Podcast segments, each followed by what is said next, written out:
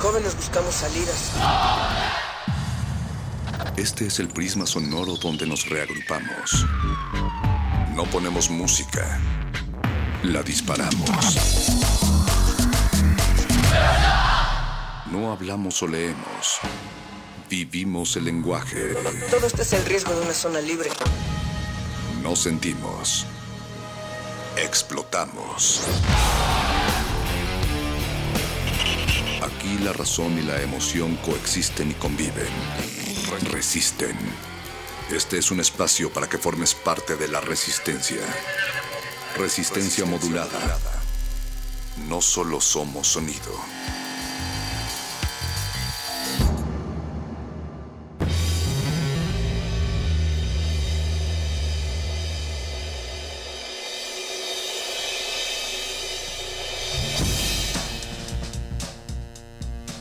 Perejiles óticos que bailan y que también aplauden. Les damos la bienvenida a todos a los que les gusta la música de la mamá de los pollitos. Estamos transmitiendo a 100% a través del 96.1 de FM Radio UNAM. Esto es Resistencia Modulada. Saludos a todos los muertos cuya muerte no está muerta, sino viva. Saludos a todos los que nos oyen del otro lado de la bocina. Recuerden que la política suele ser más peligrosa que la guerra porque en la política te mueres muchas veces. Mónica Sorrosa, bienvenida, buenas noches. Hola, buenas noches, perro muchacho. Buenas noches a todos los que nos escuchan. Bienvenidos al refugio contra la incesante violencia de este país. Ándale en donde no está prohibido preguntar ni cuestionar y en donde la calle para llegar al Zócalo Sonoro sí está abierta, perro muchacho. Me gusta, me gusta tu, percepción de la realidad, pero la iremos deformando a lo largo de esta emisión. Recuerden que los acompañamos hasta la medianoche. Hoy en Resistencia Modulada nos acompaña don Agustín Mulia, del otro lado del mundo, del otro lado de la consola, eh, Yesua, en el apoyo moral y desde luego Betoques en la producción. Así es que ya saben, si les gusta lo que escuchan, agradezcanos a Mónica Sorrosa y a su amigo el perro muchacho en Facebook, Resistencia Modulada o Twitter. Resistencia modulada. Si no les gusta lo que están escuchando, pues quéjense a través de esas vías con betoques. Se vale preguntar y cuestionar y decirnos, son ustedes los que importan. Y bueno, esta noche tenemos, además de nuestro tema semanal, que como ya lo hemos estado anunciando, es la nota roja en el país, hay también cine, perro muchacho, y ciencia. En Derretinas, la cabina cinematográfica de resistencia modulada, estarán hablando de Operación Dragón, el cine del maestro Bruce Lee, eso en unos momentos más. También es martes de tecnología, Moni. Así es, en Resistor van a hablar del sonado caso de San Bernardino, el FBI contra Apple y esta cuestión de desbloquear o no desbloquear el celular de un criminal. Y en punto de las 11, en punto de las 23 horas, tenemos sexo. Hoy vamos a hablar de feminicidios porque hay mucha violencia y porque estamos hartos y estamos hartas. Queremos saber qué piensan, queremos saber sus opiniones acerca de todo lo que vamos a estar hablando. Así que comuníquense, tenemos redes sociales, estamos en Facebook como Resistencia Modulada y en Twitter como R Modulada. Hay teléfonos por si quieren llamar, perro. Todavía existen los teléfonos, utilícenlos 5523-5412 y 5523-7682. La violencia no solo se vive, también se lee. La nota roja, el tema semanal. Para eso tenemos invitado de lujo, nos, nos acompañará en unos momentos más JM Servín, periodista, eh, pues bastante conocido.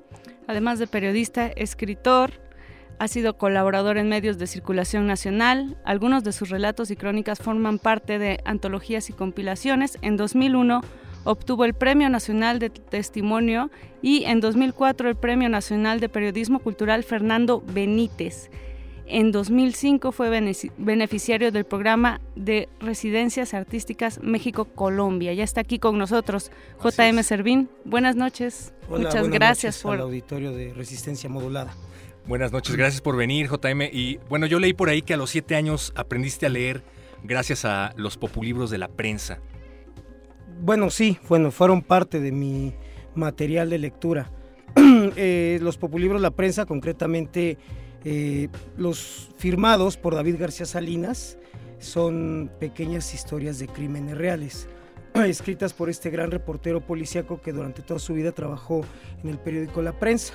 Eran lecturas eh, habituales en casa y cuando comencé a leer, aprendí a leer, pues estos libritos ya estaban ahí. Entonces fueron parte del, pues de, este impulso, de esta, de esta motivación, no solo para mejorar mis habilidades de, como lector, sino que también despertaron en mí una curiosidad por este tipo de historias cruentas, por decirlo de algún modo. Muy parecido mm. a lo que estábamos hablando acerca de la nota roja, ¿no? Muy parecido a lo que leemos en los periódicos, de manera Pues yo diría que cualquier periódico es nota roja en las condiciones en las que está el país. Es decir, hoy nota roja ya más bien se le llama temas de justicia.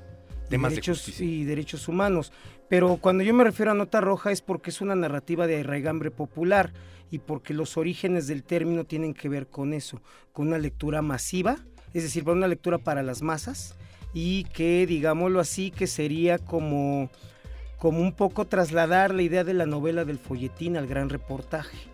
Y muchas veces ha sido, eh, precisamente por ser popular, este tipo de literatura ha sido menospreciada, ¿no? Por algunos literatos, dicen que no le dedicaron ninguna, ni siquiera le dedican este, algunas palabras cuando mencionan eh, casos de, cuestiones de cultura popular, como que se hace a un lado para, para la gran literatura. ¿Cómo es que tú la retomas para hacer tu Bueno, lo, que habría que pensar o, eh, primero es que sí, efectivamente sí, la nota roja tiene muchos elementos eh, desdeñables, por decirlo así, para un lector, un lector serio de, libros de, de información periodística pero por otra parte, eh, en sus mejores momentos, la nota roja a través de la crónica y del reportaje, pues yo creo que ha escrito una de las páginas más brillantes de la historia social de este país. Lo que pasa es que la nota roja a simple vista o en una lectura superficial, que es la que tenemos al alcance de la mano casi todos los días a través de tabloides sobre todo, pues efectivamente no resulta un material de lectura eh, agradable, ni, es decir, no es ni siquiera, ¿cómo te diré? Eh, eh, no es ni agradable ni es formativo. Lo que creo es que hay que ir un poco más allá de todo lo grotesco que representa como, como espectáculo informativo y como material para una venta masiva de cierto tipo de publicaciones, es que podemos hacer una lectura de la situación del país, es que, de las eh, condiciones en las que estamos viviendo. Que apela al morbo, digamos, pero ¿cómo podemos hacer una diferenciación entre nota roja y el resto de las noticias cuando pues ya digamos que el 90% de las noticias en México pues tienen que ver con secuestros, con asesinatos. Sí, bueno, es que mira, el, tema, la anomia del país, los conflictos, los problemas sociales tan graves que tenemos, pues obviamente eh, obligan a que cualquier lectura periodística, informativa que tú hagas, prácticamente pueda ser considerada de nota roja o de justicia.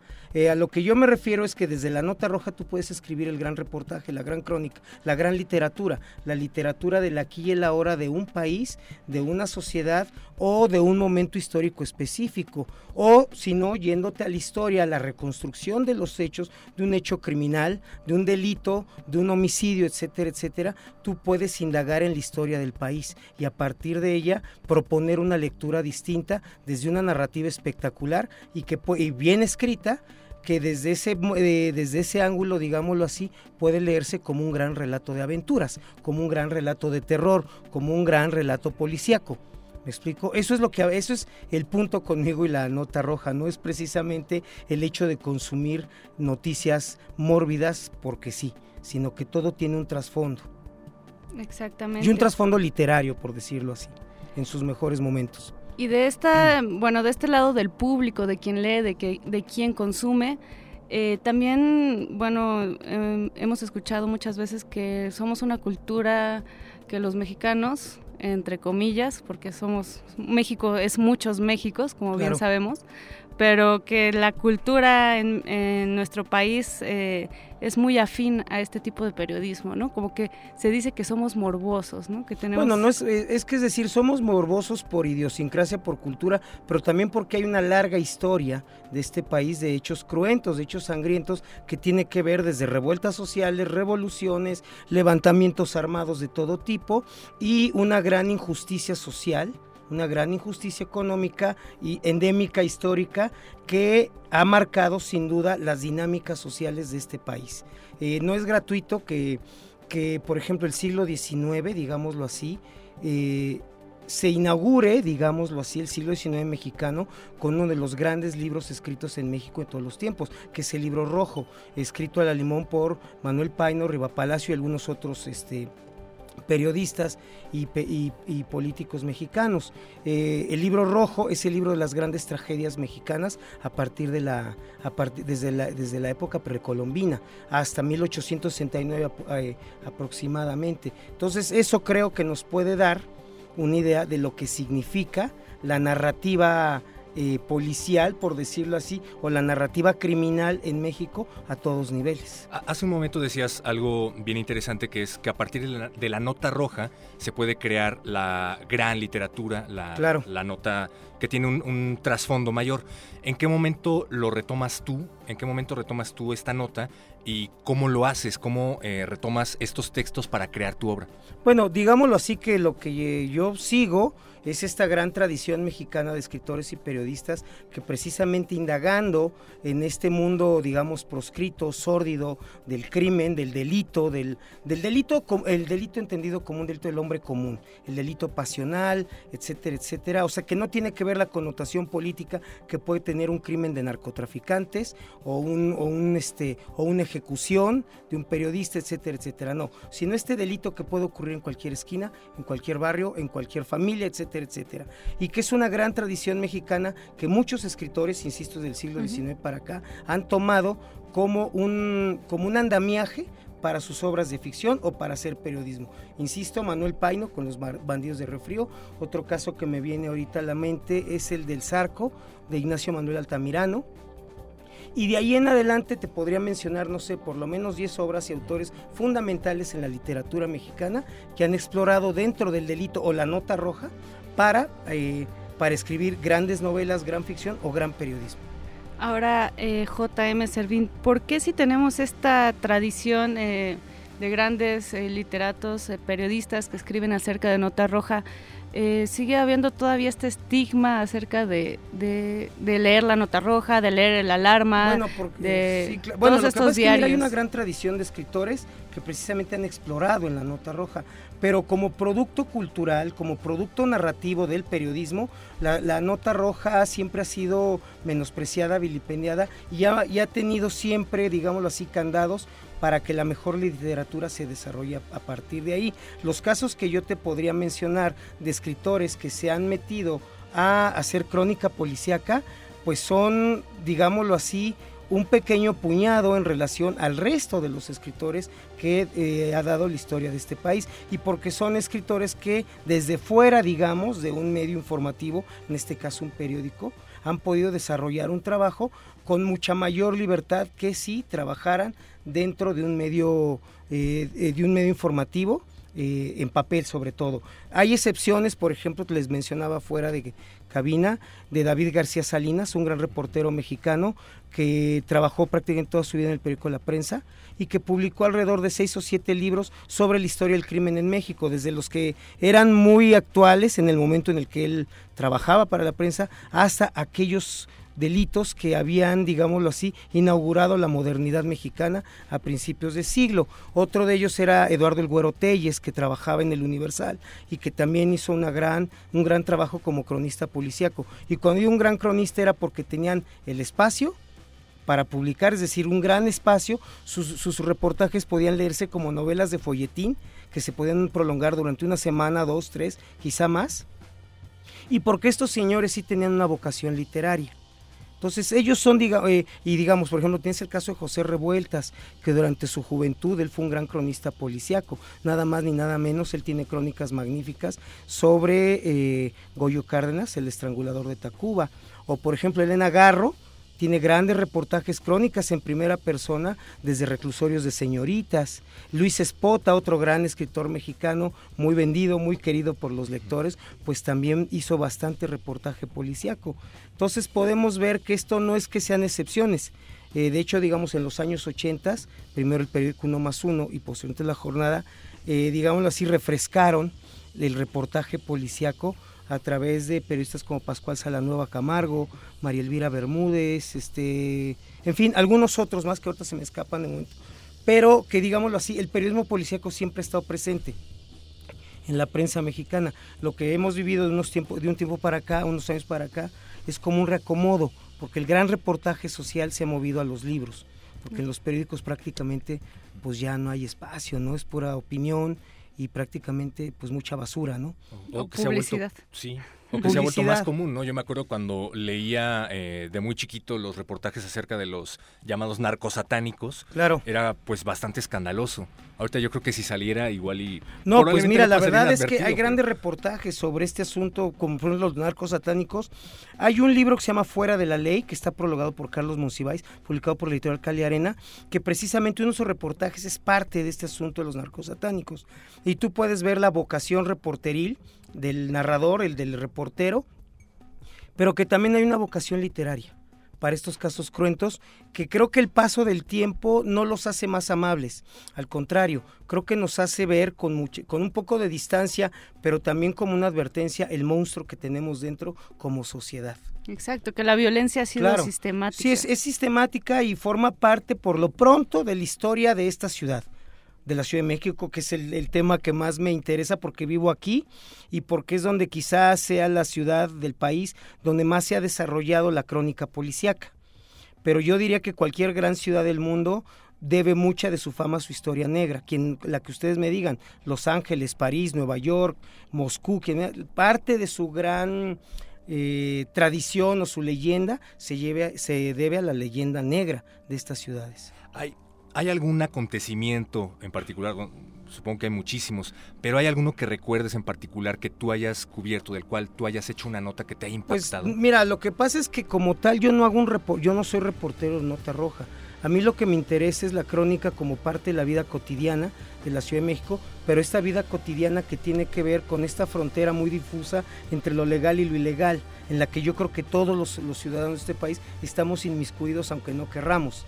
Entonces eso tiene que ver también eh, hacer eh, eh, proponer una narrativa, narraciones, historias de personas, personajes o atmósferas que colindan en los linderos de lo proscrito.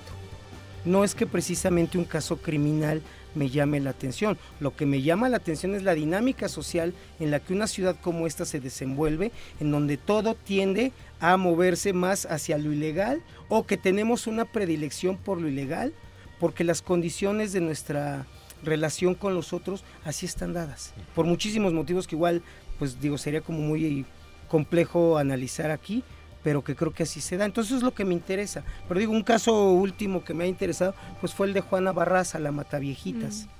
Mm. Eh, eh, primeramente que todo porque termina ella, o bueno, o rompe con este prejuicio y este, esta etiqueta de que el asesino serial es frío calculador y que posee una inteligencia superior. Y pues no, realmente lo que estamos viendo es un caso muy triste de una persona que fue muy castigada física y mentalmente desde niña, que es prácticamente analfabeta y que lo único que hizo fue repetir todo aquello que su medio ambiente le dio como herramienta de, de cambio o como arma de cambio, como instrumento de cambio, eh, para relacionarse con los otros. Consecuencia de la misma violencia. Sí, sí, digamos que es muy distinto que tú veas una, una, película hollywoodense sobre asesinos seriales donde hay muchas cosas ficcionalizadas para crear un espectáculo a la realidad de una persona de estas que eh, pues que es un homicida en serie por motivos que en este país sí tienen que ver con las profundas desigualdades sociales y con historia que tiene que ver pues con eso, con, con pobreza, con marginación, en fin, con todo esto que pues ya sabemos, ¿no? Sí, algo, algo que bueno a mí sí me llama la atención y creo que tú desmiénteme JM Servín, es propio de, de la prensa mexicana son los nombres, ¿no? Es decir, estos apodos. Juana Barraza la mata viejitas. Sí, mira, eso sí es parte de nuestra El pozolero. Esto es muy, muy, mexicano. Y si tú notas, por ejemplo, los tabloides, yo digo que la Ciudad de México es, es el Vaticano del tabloide. El Vaticano. Del, del periodismo sensacionalista, amarillista, es la Ciudad de México. Ninguna ciudad del mundo, creo yo, tiene tantos tabloides como aquí. Pero lo que tú ves que impera es un humor negro con mala leche, eh, cruel, pero que está muy arraigado en la idiosincrasia del mexicano. Digo, y esto no lo digo yo, José Revueltas en un breve ensayo a su novela Los muros de agua, ya explora esto cuando él visita un leprosario. y cómo él identifica, empieza a identificar estos rasgos de este humor cruel, e implacable, feroz que tenemos los mexicanos y que de ahí también van muchos los apodos que nos ponemos. Exacto. Nuestra relación con la muerte, que yo creo que es una especie de, de catarsis también, de ser tan burlones, de ser tan mordaces, pues presente porque es un país que tenemos un profundo miedo de morir, ¿no?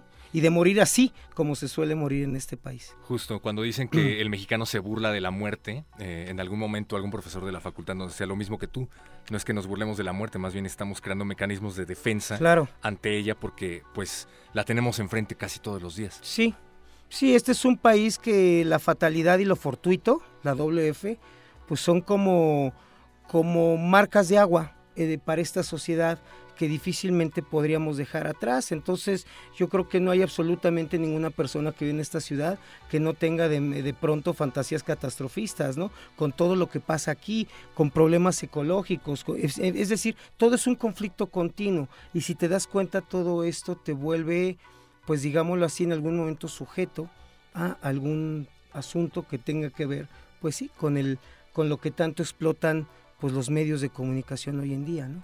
Y, además de la capacidad literaria, la capacidad de ver más allá y profundizar en los temas, como, como bien lo decías, supongo que también debe haber una eh, necesidad de tener un temple para no dejarse llevar por lo que estás viendo. O sea, yo como yo, lo veo yo, digo, yo incluso pensaría que la que muy, muchísimas personas más bien eh, evaden, evitan este tipo de información, este tipo de noticias con justa razón, porque creo que en su nivel más superficial, pues es una manera muy cruel eh, y con un contexto muy pobre de informar y de, y de darnos una idea de lo que está ocurriendo en el país o en la ciudad. Yo creo que en muchos sentidos, y esto desde el porfiriato lo podemos ver, la relación del poder y la prensa es, es, este, es, es una complicidad malsana, en donde la prensa en muchos sentidos ha sido utilizada para manipular o para malinformar a la gente.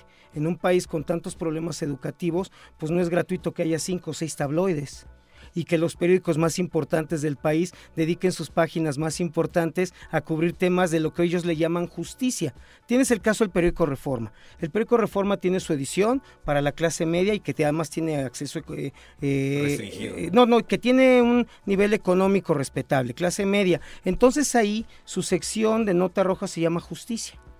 Pero también tienen el tabloide Metro, que es el tabloide más brutal, vulgar y este y burlón que existe en el país. Entonces te das cuenta también que hay una doble moral y un doble criterio para informar a la gente. El primero es para el populacho y el otro es para la gente que el, Reforma asume, que ya fue a la universidad y que además pues tiene un nivel de consumo que le permite comprar un periódico más para informarse de las rebajas en las tiendas de lujo que en lo que está ocurriendo en el país, ¿no? En alguna de tus entrevistas tú mencionas eh, el adjetivo hipocresía, ¿no? Sí, es, es, una hipocresía, pero esto se da a todos niveles. E insisto, esta relación prensa-poder, prensa-gobierno, pues hasta el día de hoy pues sigue siendo pues muy delicada y en muchos aspectos eh, sospechosa, ¿no? porque pues el periodismo mexicano también siempre ha dependido del, poder para poder subsistir, ¿no? Ahora, Hacen falta medios críticos. Exacto. No, ves que mira, si hay crítica, yo no estoy diciendo que todo esto esté coartado, pero yo lo que creo es que hay diferentes criterios dependiendo de los propósitos comerciales que tiene una publicación. Y lo que insisto, el caso del Reforma. Ellos tienen su periódico para una clase media educada, que a lo mejor se fue a la universidad, pero tienen el otro, el del cábula, el del trabajador, que se va y se trepa al metro y va leyendo su metro, ¿no? Su, ahora sí que el metro y va leyendo su metro. Es decir, son dos criterios.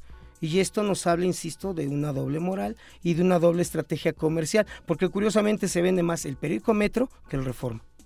Para eh, ir cerrando nuestra entrevista, eh, me gustaría saber eh, qué tan difícil es frente a este tipo de notas, frente a esta prensa que muchas veces tiene intereses comerciales, como bien nos pues mencionas. toda la prensa los tiene, quien digas, todos los tienen. Exacto, pero bueno, ¿cómo, cómo tomar la parte estética y hacer una obra de pues de, de toda esta realidad que, que se nos pues es que mira cualquier yo creo que todo arte sea literatura lo que sea es discriminación.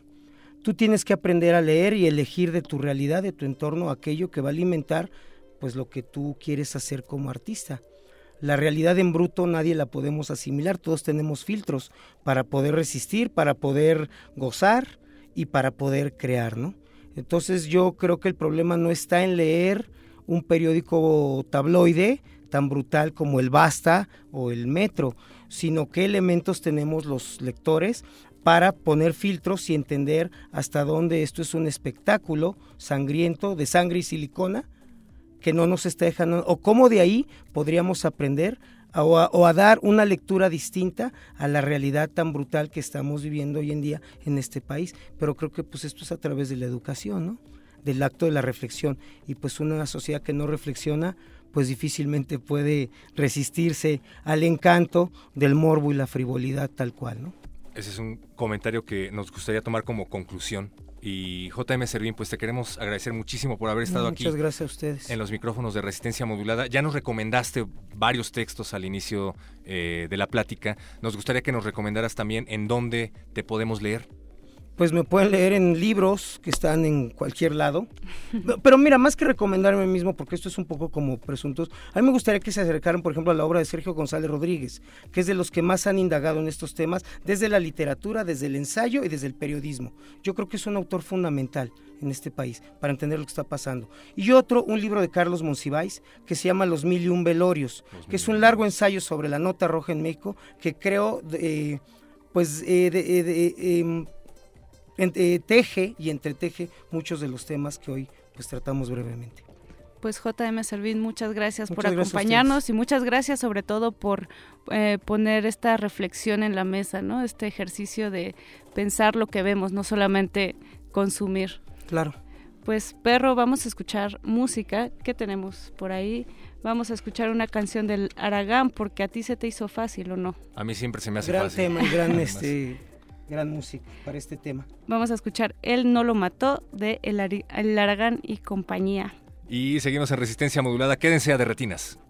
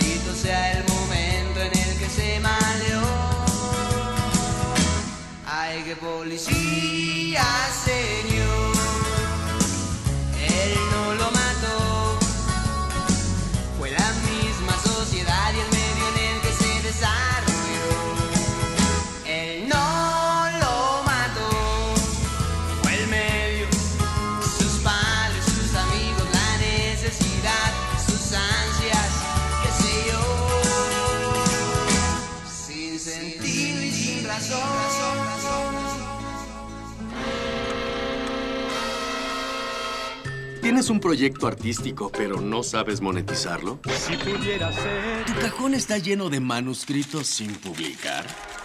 ¿Te han hecho creer que la cultura es para morirse de hambre?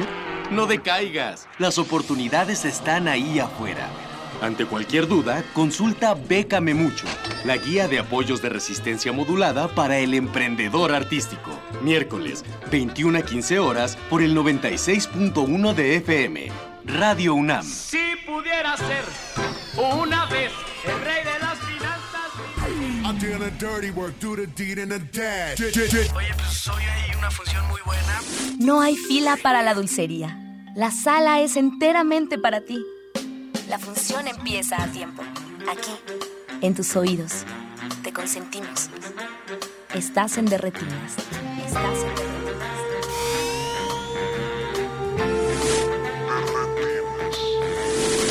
Es un rollo, es un rollo, es un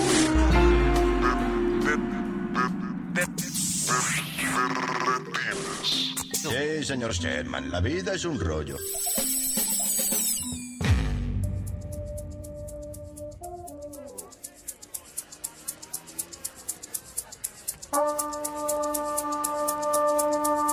Es momento de abrir nuestra cabina cinematográfica, esto es de retinas.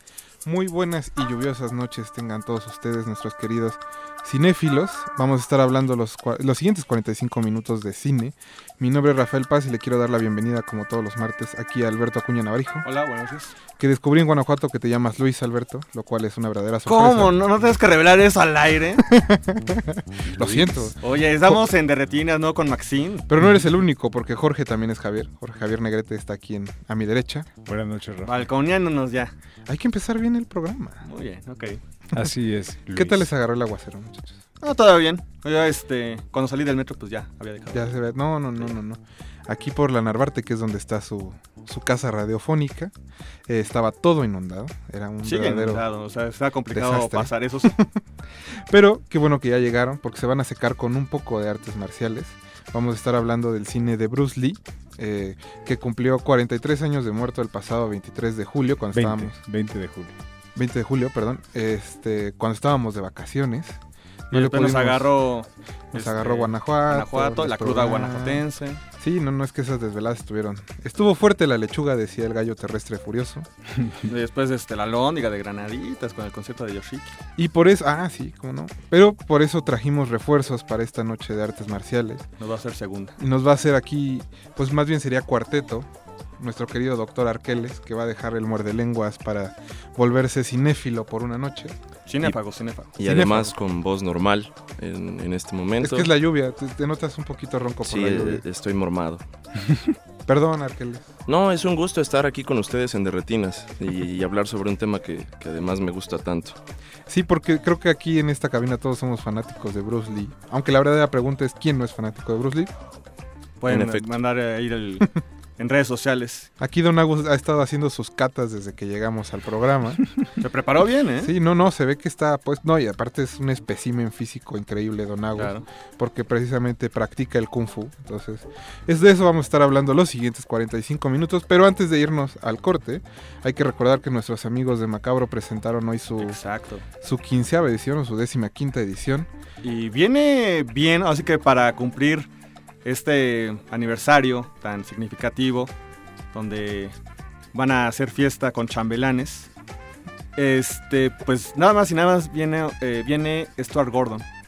Ahí nada más, el director de Reanimator. Viene junto con el actor y el guionista de ese clásico Lovecra- eh, Lovecraftiano. Que es una cosa increíble. Que Sí. bueno, el, el libro de Lovecraft se llama El caso de Charles Ward, Ajá. que lo adapta él de manera bastante divertida. Es muy decir. divertida. De hecho, la trilogía completa, pero bueno, Sí, sí, esta sí. es la que dirige él. Y entonces, bueno, pues viene y van a hacer toda una retrospectiva a Stuart Gordon. Esa digamos que es como el plato fuerte de, de, este, de esta edición.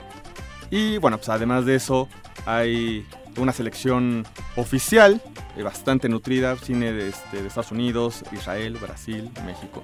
Van a estar buenos los sustos. Eh, también apenas ahorita salió, este, porque eso no se dijo curiosamente en la conferencia. de este, acaba de salir en la página oficial de Macabro este, que va a haber una sección de documentales Ah, eh, sí. relacionados obviamente con el cine de, de género, entre ellos este, dedicados al cineasta italiano Luigi Cocci, que hace eh, cuatro ediciones vino a, a México precisamente a Macabro.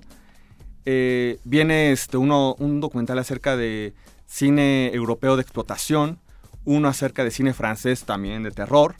Entonces, pues, a partir de ahí, bastante bien. La gente que, por ejemplo, no pudo ver hace algunos este, meses Atroz de Lex Ortega. El perro muchacho por fin la va a poder ver. Pues tiene oportunidad de verla.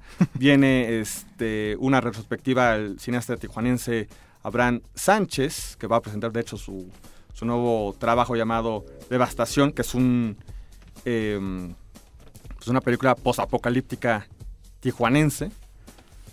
Eh, en fin, pues creo que viene bastante bien a a partir bueno. del 23 de este mes. Recuerden que la próxima semana viene Etna Campos, directora Para que ahora sí que Macabro. hable largo y tendido de la programación. que vayan preparando sus preguntas. Si nos están escuchando, recuerden que tenemos redes sociales. Estamos en Twitter como arroba Rmodulada y en Facebook como Resistencia Modulada. Estamos esperando pues todos sus comentarios. Díganos cuál es su película favorita de Bruce Lee. Y nosotros para arrancar les tenemos un poquito, pues ahora sí que una canción que los invite a hacer Kung Fu. Que se pongan de pie. Que se pongan de pie, bailen, por favor bailen. Esto se llama Everybody Was Kung Fu Fighting de Carl Douglas, que es todo un clásico, la verdad. Así que Don Agus, por favor, dele play.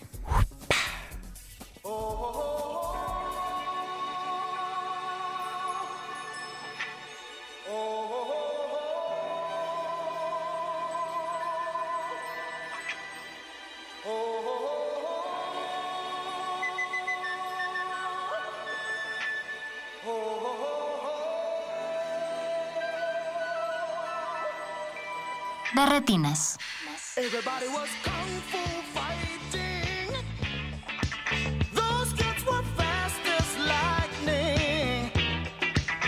In fact, it was a little bit frightening. But they fought with expert timing. There were funky China men from funky Chinatown. They were chopping them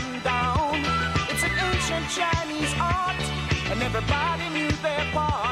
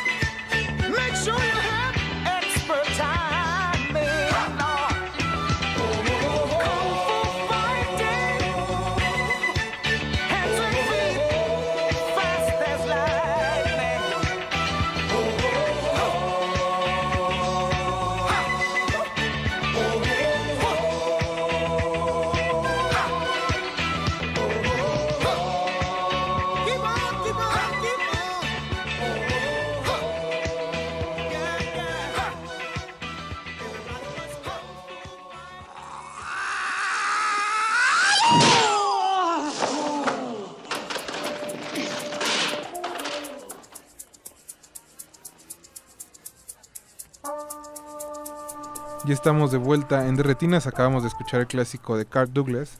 Everybody was Kung Fu Fighting. Ya, si no se pusieron a bailar con esa, ¿con qué pueden bailar?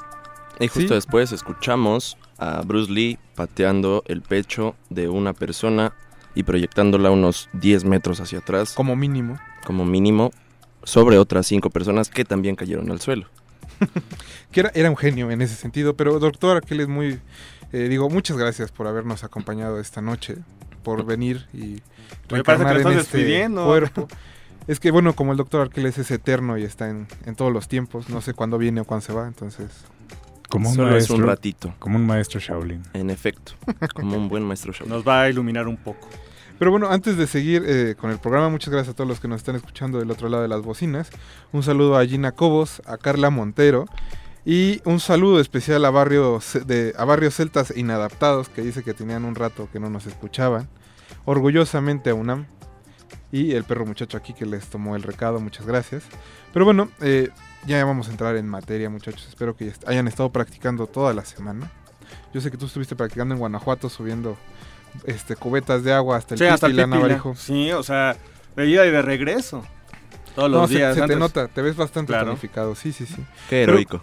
Doctor Arqueles, cuéntenos un poco sobre eh, el lado filosófico de Bruce Lee.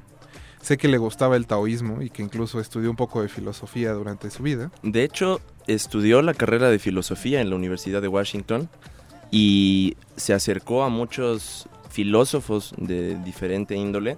Entre, entre las filosofías a las que se acercó está el taoísmo precisamente, pero también está la dialéctica hegeliana. Eh, también le gustaba un filósofo que es un poco New Age, que se llama Jiddu Krishnamurti. Y de ahí se basó para desarrollar su propio sistema de artes marciales, bajo los principios básicos de no hay camino como camino y no hay limitación como limitación. Esos son los dos principios básicos de su arte marcial que están necesariamente fundamentados en una filosofía oriental propiamente taoísta, pero que tiene, digamos, cambios o que se moderniza y además adquiere un sentido práctico completamente por ser un arte marcial. Que esto es, creo, parte de lo que lo hace una figura tan interesante, porque no es nada más alguien que tiene como la destreza física de hacer todo lo que podía hacer él en vida, sino que en realidad estaba interesado como en expandir, pues ahora sí que su mente. Pues es toda una historia. El, el- el señor era hijo de actores. Entonces, desde pequeño apareció eh, en algunas obras y en algunos programas de televisión en China. Y justo a los 18 años eh, se embarca a Norteamérica y empieza su carrera de filosofía. Se casa, crea su propia escuela, tiene problemas por crear su propia escuela. eh, empieza a hacer películas porque vuelve a China y se vuelve un, un fenómeno. Desde las primeras películas que hace, eh, con un mismo productor, por cierto, no recuerdo ahorita su nombre, eh, pues se vuelve un héroe, se vuelve una imagen que, que revoluciona además la manera de hacer cine en China, porque ustedes más que yo lo saben, eh, el, cine chino es bastante exagerado, es, es muy, muy eh, de brincos de 90 metros y caídas espectaculares y, y giros en el aire de 720 grados, yo qué sé.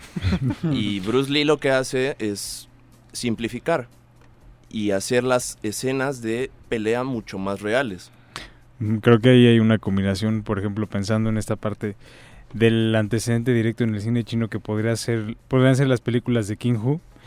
Y obviamente creo que en las películas de Bruce Lee hay como un sincretismo de esta parte de lo de la tradición de cine chino con lo que se empezaba a hacer como en Estados Unidos en los 70 mucho más anclado como en la parte este pues urbana como esta palabra gritty este realista y como aterrizar toda esta parte de la espectacularidad, pero no es una espectacularidad que pareciera ser como este gratuita nada más, sino que viene precisamente de toda esta fundación de su arte marcial. En, en efecto, así es, Jorge. Y esto es básicamente porque, pues a él, en tanto que se crió con actores y en tanto que estudió filosofía y pues desarrolló su propio sistema de artes marciales, siempre tuvo como objetivo o como eje en su vida el difundir la cultura china, el proyectar su, su labor como porque además no era nada más artista marcial ni actor, era también, llegó a ser guionista, productor, director. Entonces el, el señor hacía muchas cosas, escribió tres libros y todo esto era en pos siempre de proyectar su cultura y su visión, digamos, de la vida oriental o de los principios filosóficos más tradicionales de Oriente, pero aplicados a la vida moderna. Pues yo creo que con esa reflexión nos tenemos que ir a otro corte musical. Y viene otra buena canción. Sí, bueno, la selección musical de esta noche tiene que ver con el Kung Fu y con Bruce Lee, de, de alguna manera u otra. El siguiente corte que elegimos es del periodo conocido del, del- en el cine negro como Black Exploitation, que por alguna extraña razón también eran todos estos directores negros o afroamericanos y los actores eran muy fanáticos del Kung Fu y en especial de Bruce Lee. Nunca he entendido exactamente cuál es la conexión. Sí, quién sabe, pero es que de repente, no solo este, los actores, de repente también, inclusive las actrices, empezaron a adoptar este mucho de, de esa iconografía. Sí, pues Cleopatra Jones era Exacto. experta en Kung Fu, no y sé cómo. posteriormente también los, los músicos, sobre todo de También. la industria del rap, hay, hay varias entrevistas, por ejemplo, Nas, Mos Def, mencionan que Bruce Lee es un ejemplo, es, digamos, un, un héroe o una imagen porque era el, el varas, ¿no? El, el que el golpeaba a todos y tenía Le la fuerza, le ganaba a todos y esto, pues para la, la comunidad afroamericana era de llamar la atención.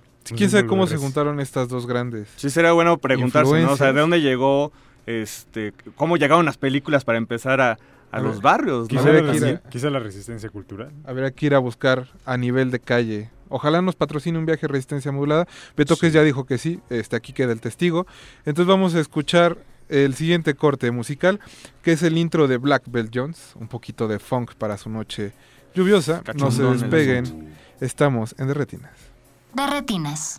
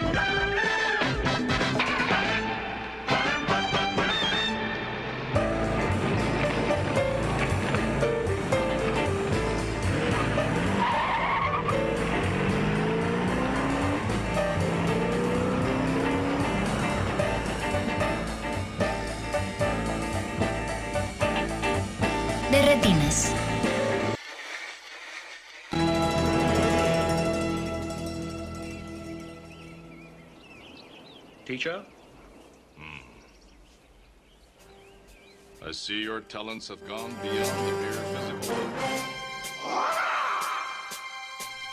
Y con ese golpe de mano regresamos al de retinas. Un saludo a Antonio Sánchez, conductor privado de cierta aplicación que nos pide un saludo. Así que un abrazo para él. En esta tarde lluviosa donde estamos hablando del cine de Bruce Lee. Y su filosofía. Y su filosofía. Y su persona. Y también su persona, claro, claro. Eh, y pues bueno, muchachos, creo que tenemos ya que entrar a la médula de este retazo. Entonces, pues, ¿cuál es su película favorita de Bruce Lee? Si quieren, empezamos aquí a la derecha con el profesor, digo, con el señor eh, Jorge J. Negrete.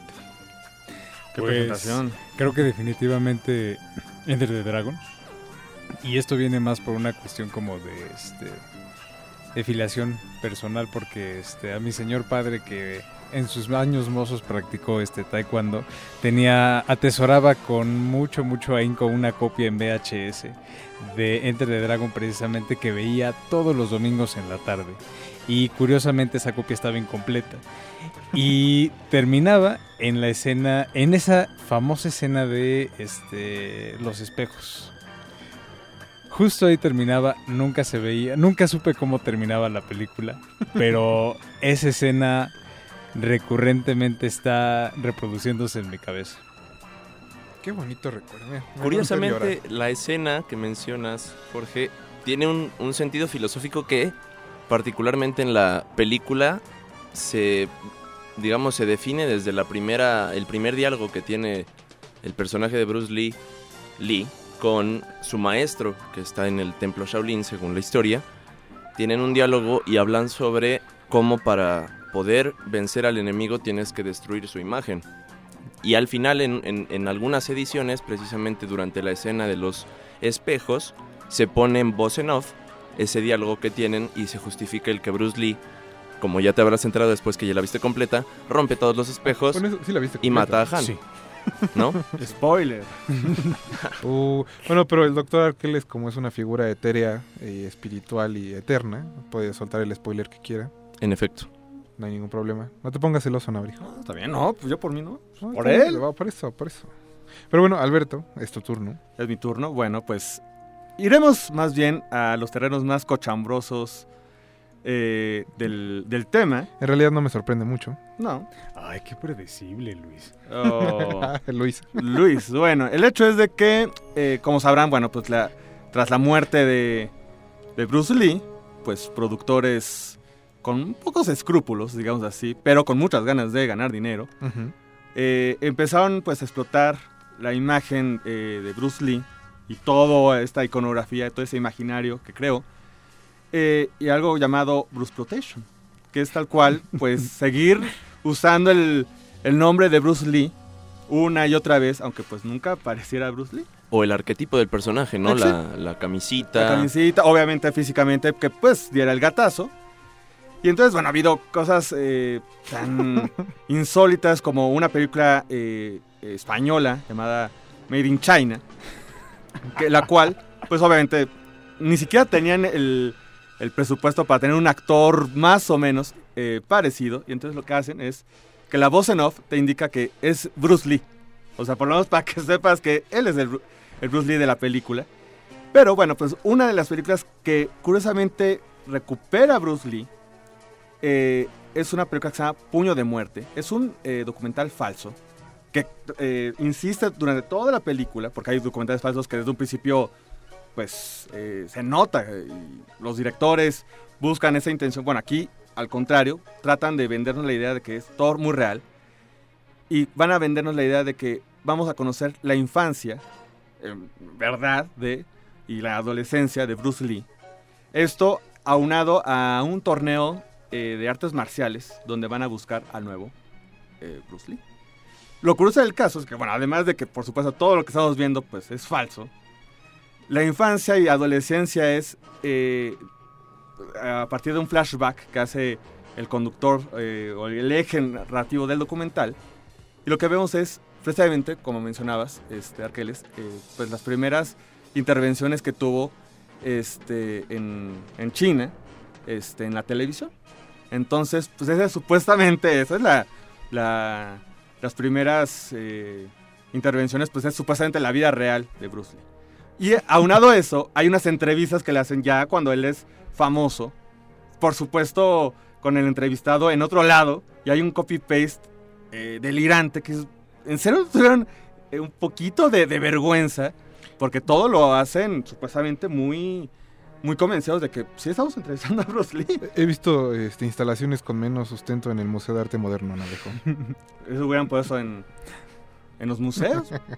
Pero curiosamente, a, a partir de, de esto, bueno, la película como te vendía de toda esta situación, pues curiosamente en su momento el VHS, ya no, obviamente, no digamos ya el DVD, obviamente ya no, pero bueno, el VHS, pues sí fue en su momento como un eh, boom dentro de los videoclubs, obviamente más rasposos, cochambrosos y sucios de Estados Unidos, México y otros países. Señor Arqueles, Maestro dispare. Bueno, yo voy a hablar, ya que Alberto se metió un poco al tema, de la película inconclusa que, que dejó Bruce Lee al partir. Ah, esta película se terminó, la terminó también justamente una productora china. La película de la que hablo se llama El Juego de la Muerte, de Game of Death. Del material que sí logró grabar Bruce Lee, hay más o menos unos 30 o 40 minutos y son únicamente las secuencias de pelea, porque la trama de la película es muy sencilla. La novia de Bruce Lee es raptada y es encerrada en una torre y en el último piso de la torre está la, mucha- la muchacha y Bruce Lee tiene que ir subiendo cada nivel venciendo al más eh, poderoso o más difícil de vencer en un estilo particular de pelea. Un karateca, un artista marcial de arte filipino y por último Karim Abdul-Jabbar. Que era en verdad el, el último jefe. Y que además, curiosamente, fue alumno de Bruce Lee. Ajá. Entonces, Junto la película, McQueen, o pero- bueno, el material real de la película son esos 30 minutos de pelea en los que particularmente Bruce Lee refleja toda su filosofía y toda su concepción de el pensamiento oriental aplicado a las artes marciales. ¿Por qué? Porque los vence de manera muy sencilla a los tres y demuestra no solo su poder físico, sino también su forma de, de adaptarse, digamos. Y este es el, el efecto particular del arte marcial que él creó, que se llama Jeet Kune Do, que se denomina como el arte del puño que intercepta. Entonces el Jeet Kune Do tiene esa base. Si tú peleas con alguien, te tienes que adaptar a la persona con la que estás peleando. No puedes hacer una kata, no puedes ponerte a hacer payasadas o kung fu exagerado, sino buscar vencer al enemigo. Entonces la película esta, o bueno, los minutos que grabó Bruce Lee de El Juego de la Muerte, reflejan esto.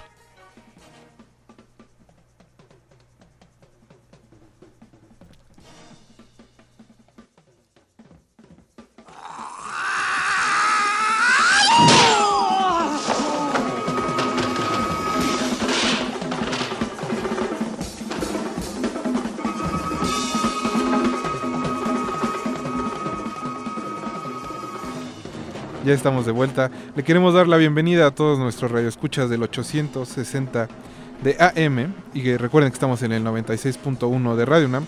Un saludo aprovechando a la señora Berta Fuentes que nos escucha todos los martes y es fan del de Retinas, sobre todo de Tina Brijo. Qué bueno, gracias. Qué bonito. Pero, doc- eh, doctor Arqueles, nos estabas contando eh, sobre esta película de Bruce Lee que completan después de que eh, de su muerte. Entonces, el asunto con la película es que refleja filosofía a través de secuencias de artes marciales.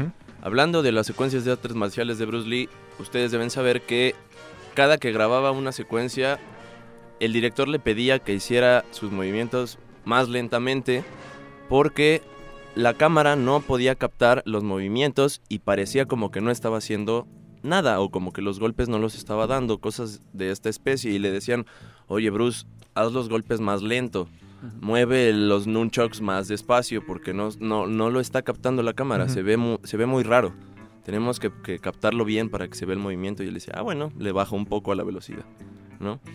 Eran, eran proezas, o sea, en- justo en, en el juego de la muerte hay una parte donde Karim Abdul-Jabbar lo está aplastando contra un vidrio y él está sostenido sobre su, sobre su mano nada más y se impulsa, digamos, como en una lagartija, empujando a Karim Abdul-Jabbar hacia atrás. Va- Vaya, esto tiene que ver con montaje y tal, pero el señor, como sabemos, podía así patear a una persona 10 metros hacia atrás o alejarla 3 metros solo con un golpe de una pulgada. Movía su puño solo una pulgada y le sacaba el aire a la persona, la tiraba en una silla y caía hasta el piso. no, Entonces, que bueno, si no conoces a Kareem Abdul-Jabbar, era centro de los Lakers de Los Ángeles en los es. 80, junto con Ma- Magic Johnson, y era un hombre verdaderamente grande. Y- corpulento.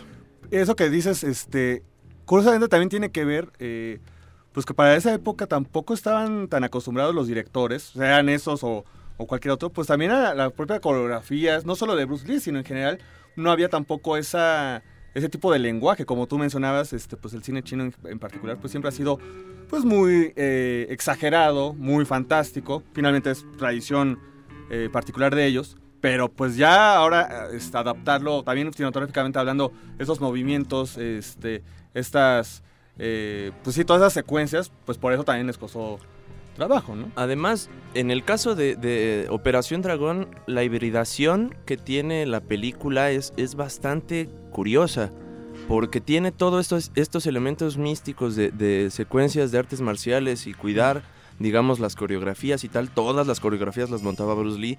De hecho, incluso hay una secuencia en la que le, le rompe el cuello a Jackie Chan en Operación Dragón. Eh, y bueno, este, este tipo de cine se combina con el cine norteamericano y entonces tienes un personaje que es un galanazo y tienes un afroamericano y tienes una, una mujer rubia guapa y hay diálogos que dices, bueno, eh, si lo hubieran hecho 30 años después, como, como que no hubieran funcionado los diálogos en ese espacio. La tensión dramática hubiera sido suficiente sin tener a un, a un negro diciendo algún chiste con- con- justo antes de que sea golpeado hasta la muerte, ¿no? Pues creo que es momento de hacer un corte, tomar una pausa, respirar, hacer su cata como deben muchachos. Vamos a ir a otro corte musical. Recuerden que estamos hablando del cine de Bruce Lee a 43 años de su fallecimiento. Eh, un saludo a arroba 1joel1 que dice que el doctor Arqueles está un poquito ronco, en efecto, es por la lluvia. Y Misántropo que nos manda, eh, bueno, hijo legítimo de Dios, arroba Misántropo que nos manda una imagen de una película Wuxia, Ujú. eh, que la verdad no identifico y que dice que está inspirada en Bruce Lee. eh, En la obra de Bruce Lee. en la obra de Bruce Lee. La vamos a revisar en el corte y te comentamos si alguno la identifica. Nosotros vamos a ir a escuchar Chinese Kung Fu Banzai de Le Claudette, que la eligió Alberto Acuña Navarejo, y regresando del corte nos va a contar por qué fue. No se despeguen, están en De Retinas. De retinas. China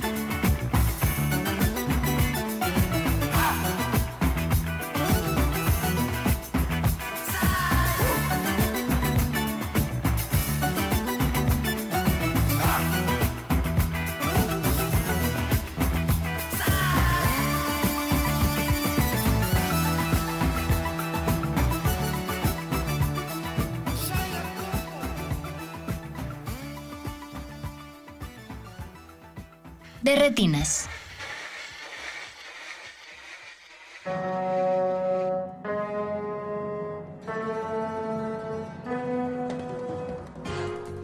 Ya estamos de vuelta en este de retinas dedicado a Bruce Lee.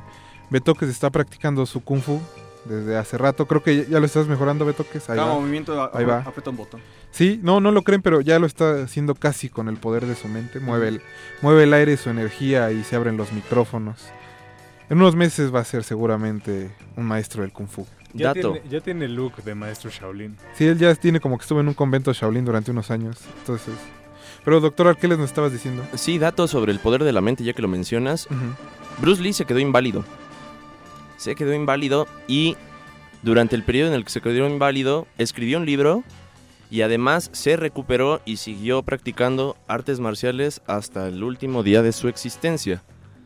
Una expresión más de cómo el poder de la mente nos puede llevar a donde queramos. Alguien que se queda inválido porque la columna ya no le responde y que está acostado en una cama y cuyos médicos le dicen ya no te vas a volver a parar en tu vida, ya no vas a volver a poder caminar.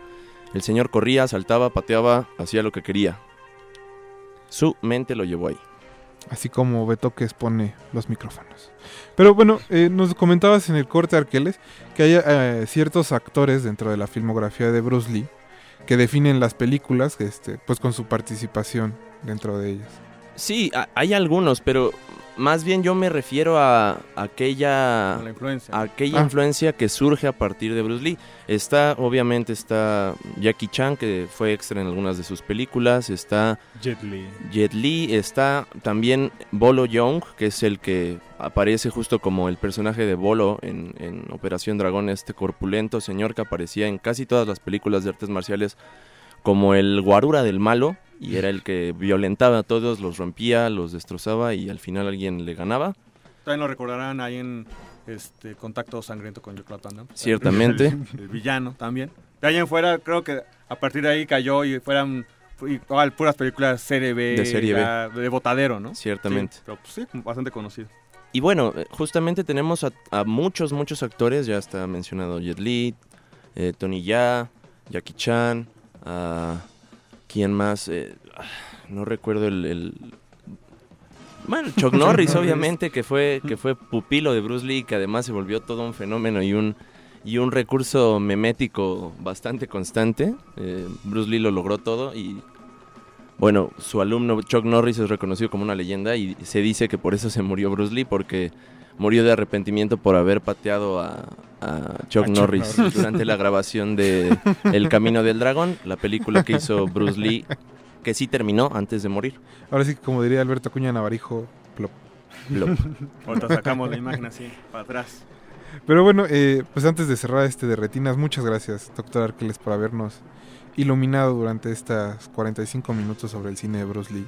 Gracias a ustedes, chicos de Retinas, es un vamos, placer. Te vamos a dejar regresar a tu plano existencial, a meditar eternamente. Con gusto me voy. Muchas gracias.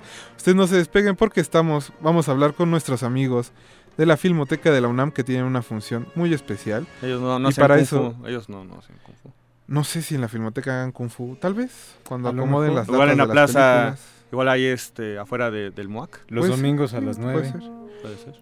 Pero bueno, ellos nos van a hablar eh, de una función muy especial que tienen para festejar al cine, 120 años de la llegada del cine a México.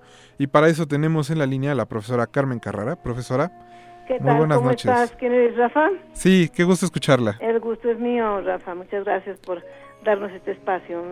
No, es todo, el gusto es de nosotros. Dígame, ¿de en qué trata la función especial que tienen? Mira, estamos recordando, como somos un acervo, como tú sabes, un acervo y el más importante de América Latina, eh, pues era necesario que festejáramos los 120 años de la llegada del cine a México. Y exactamente el 6 de agosto, por eso va a ser, esta función va a ser el 6 de agosto, un jueves 6 de agosto de 1896, los enviados de los hermanos Lumière realizaron una función privada en la residencia del Alcázar de Chapultepec, que es la residencia de Porfirio Díaz. Es una, fue una función privada para Porfirio Díaz y la familia Romero Rubio y un grupo de amigos que calculan los historiadores que pueden haber sido cerca de 40 personas.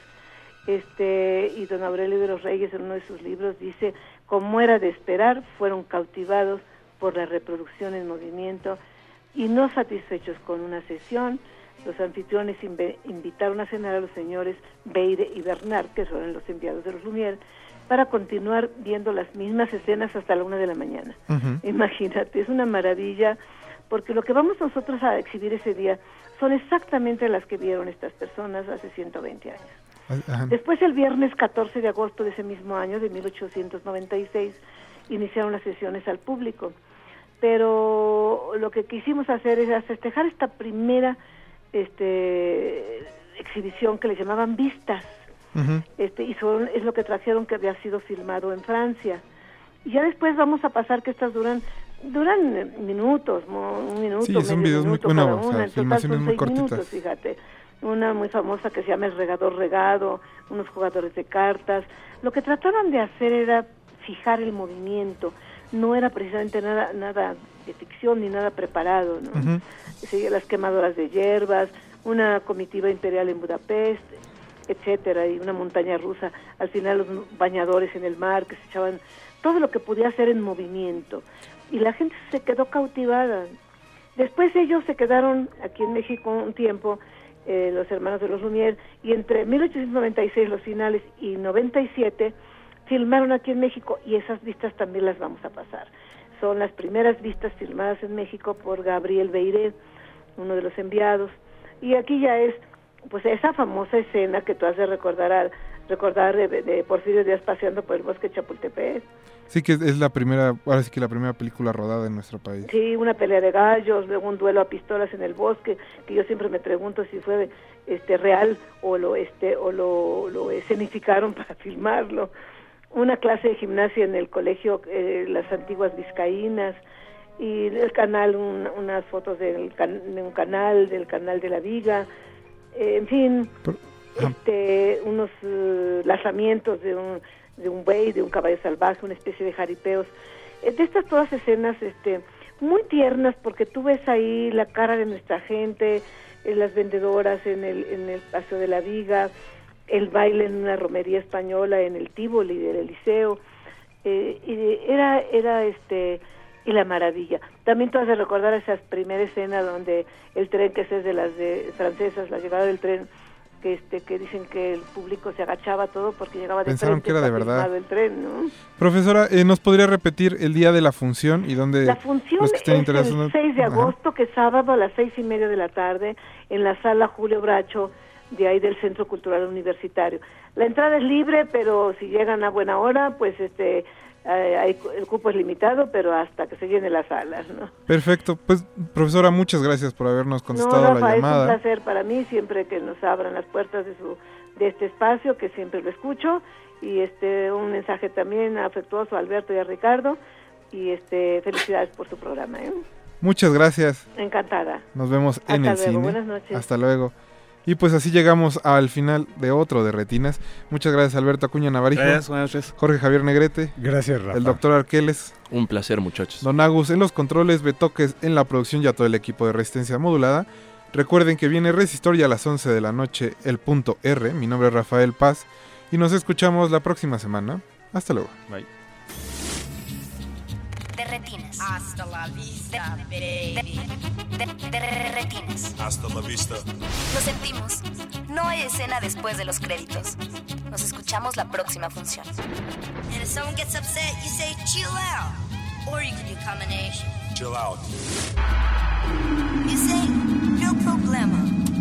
And if someone comes on to you with an attitude, you say De retinas. Hasta la vista.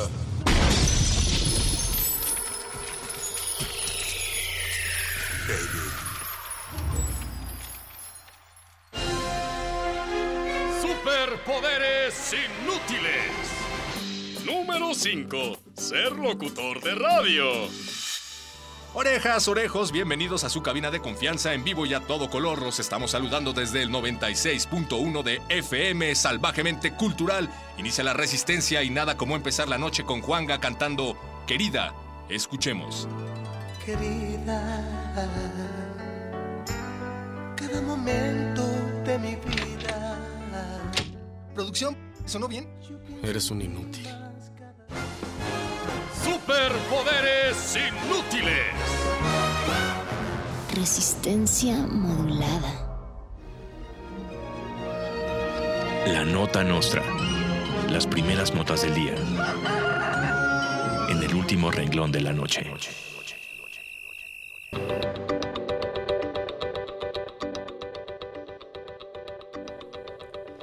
El New York Post destapó a Melania, la esposa del candidato Donald Trump, literalmente. Esta semana publicó más fotografías de la ex modelo desnuda en una sesión de fotografías que tuvo lugar poco después de que Melania llegara a la Gran Manzana en 1995 y en donde, por cierto, conoció a su actual esposo en una fiesta de la Semana de la Moda. La primera dama de México, Angélica Rivera, por su parte, se mostró indignada al respecto y dijo que posar en paños menores es indignante para la investidura de una primera dama y le pidió pudor y mesura. Yo no tengo nada que esconder, declaró la gaviota. De los creadores del frijol con gorgojo y ese avión no lo tiene ni Obama, llega ese negocio no lo hace ni el Chapo. El dirigente de Morena, López Obrador, difundió uno más de sus videos, en esta ocasión para señalar la situación patética que se vive en el país, a pesar de ser rico en petróleo y tiene precios en la gasolina que dice son incluso superiores a los de Guatemala. Luego de ver el video, Peña Nieto pidió perdón con toda humildad por el gasolinazo. Esas disculpas no las tiene ni el Chapo. El pito de Mancera se transforma en el pito del bache de Mancera. El jefe de gobierno de la Ciudad de México, Miguel Ángel Mancera, presentó la aplicación Bache 24, con la que los ciudadanos podrán reportar baches y que aseguran serán atendidos en tan solo 24 horas. El sistema consiste en echar un pitazo cada vez que alguien vea un bache. Los silbatos serán repartidos en el metro y en total costarán únicamente 250 millones de pesos. Además, habrá silbatos para denunciar al que suene un silbato cuando no haya que sonar silbatos. Se llamarán los pitos del pito de Mancera. El gobernador de Nueva York, Andrew Cuomo, anunció que prohibirá el uso de la aplicación Pokémon Go a sospechosos de ser pederastas. La orden prohíbe además que los posibles delincuentes sexuales participen en cualquier clase de juego digital interactivo en Internet como Candy Crush. Cuomo informó que para descargar la aplicación habrá que llenar un pequeño cuestionario de dos preguntas, las cuales serán ¿Es usted pederasta sí o no? y ¿Ha tenido relaciones sexuales con menores de edad sí o no? Cuomo, usted es diabólico. La nota nostra. Se nos hizo tarde, pero seguro. El número es 55. El número es 55. El número es 55 4776 9081. Te lo repito otra vez. El número es 55. Te lo repito otra vez. El número es 55 4776 9081. Festejando aquí otra vez.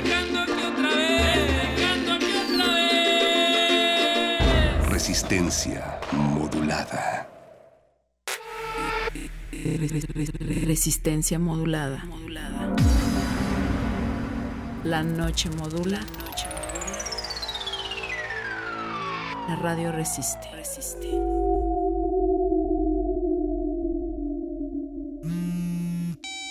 Introduzca nombre de usuario. Radio escucha.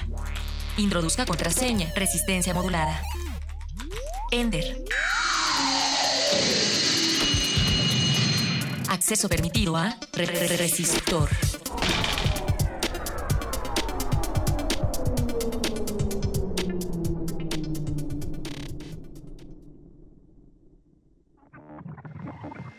Ingresar código de emisión. 0208116R78. Acceso permitido. Inicia secuencia sobre Apple contra FBI. El 16 de febrero de este año, la jueza Sherry Pin ordenó a Apple que desbloqueara un iPhone 5C utilizado por Shed Farouk, uno de los dos terroristas que abrió fuego y mató a 14 personas en San Bernardino, California, en diciembre de 2015. Sin embargo, Apple se negó a esta petición, alegando que eso viola completamente el concepto de seguridad personal. Apple le ha otorgado al FBI toda la información que requiere. Sin embargo, el FBI insiste en tener acceso total al dispositivo. Según Apple, la cuestión va más allá de un terrorista y es un intento del FBI por tener acceso a información privada general, mientras que el Buró Federal de Investigación no ha ocultado sus deseos por una llave maestra capaz de desbloquear cualquier dispositivo de Apple cuando una investigación lo requiera. En realidad, ¿Apple tiene una tecnología que escapa a las posibilidades del FBI? ¿O este es tan solo un intento de la agencia por justificar una tecnología existente? ¿Desea repetir esta información? Ha elegido no. Gracias. Buenas noches. Resistor. Esto es una señal. Resistor.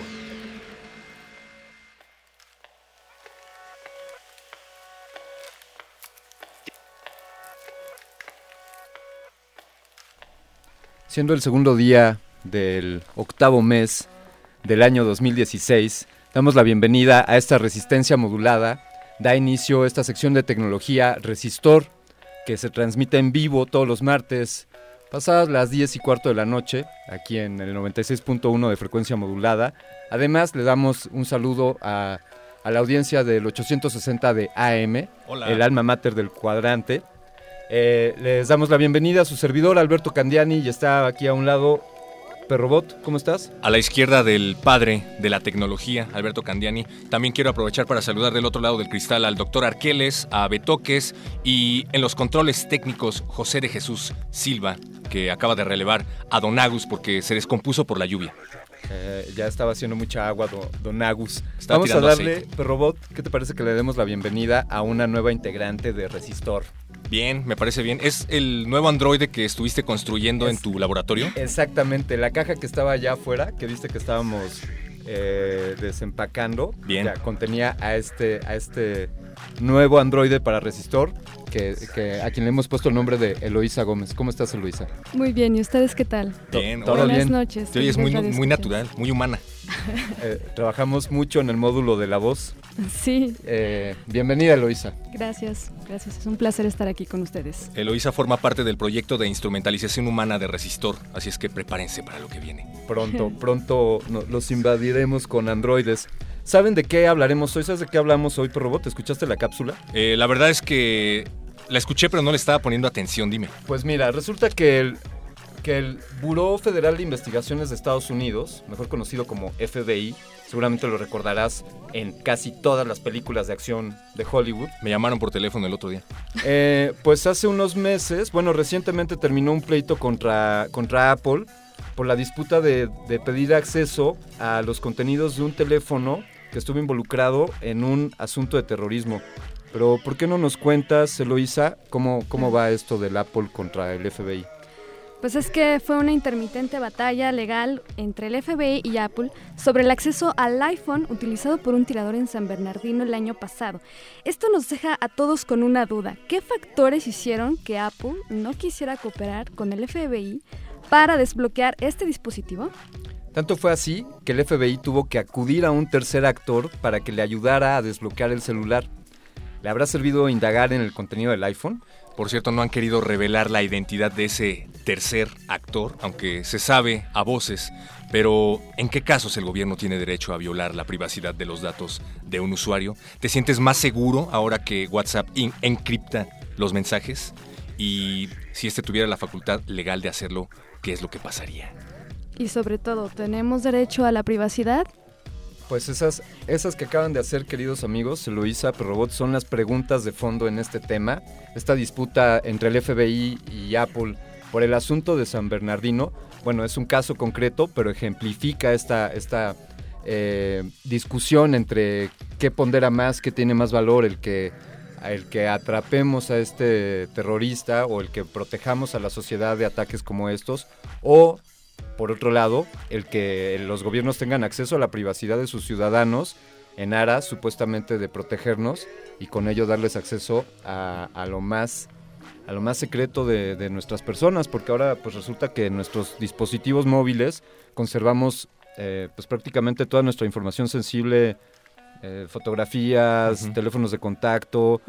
O sea, es decir, a ver, Eloisa, si a ti te dijeran, oye, sé quién hizo esa travesura, pero necesito que me dejes entrar a tu teléfono, dame tu contraseña. ¿Lo harías? Este, la verdad lo dudo. Ah. Ok.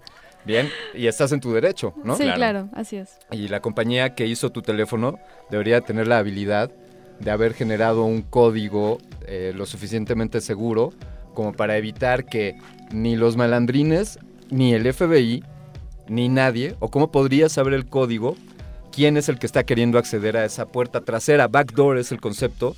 Se instala un software en un... Se instala un pequeño código en algún software que dejan escondidos los programadores para que algún día, sin que nadie más sepa, ellos puedan acceder a ese código. Está, Bueno. está complicado esto. Me, gustaría tener la opinión de algún experto. Pues como sabes, querido perro, aquí en Resistor siempre tenemos a un experto que nos hable del tema, Así pero, es. pero para ello continuaremos en el segundo tema, en el segundo bloque, y antes vamos a poner una rola. Claro que sí, esto es FBI, interpretado por The Shadows, de su álbum Out of the Shadows, lanzado en 1962. Estás escuchando Resistor.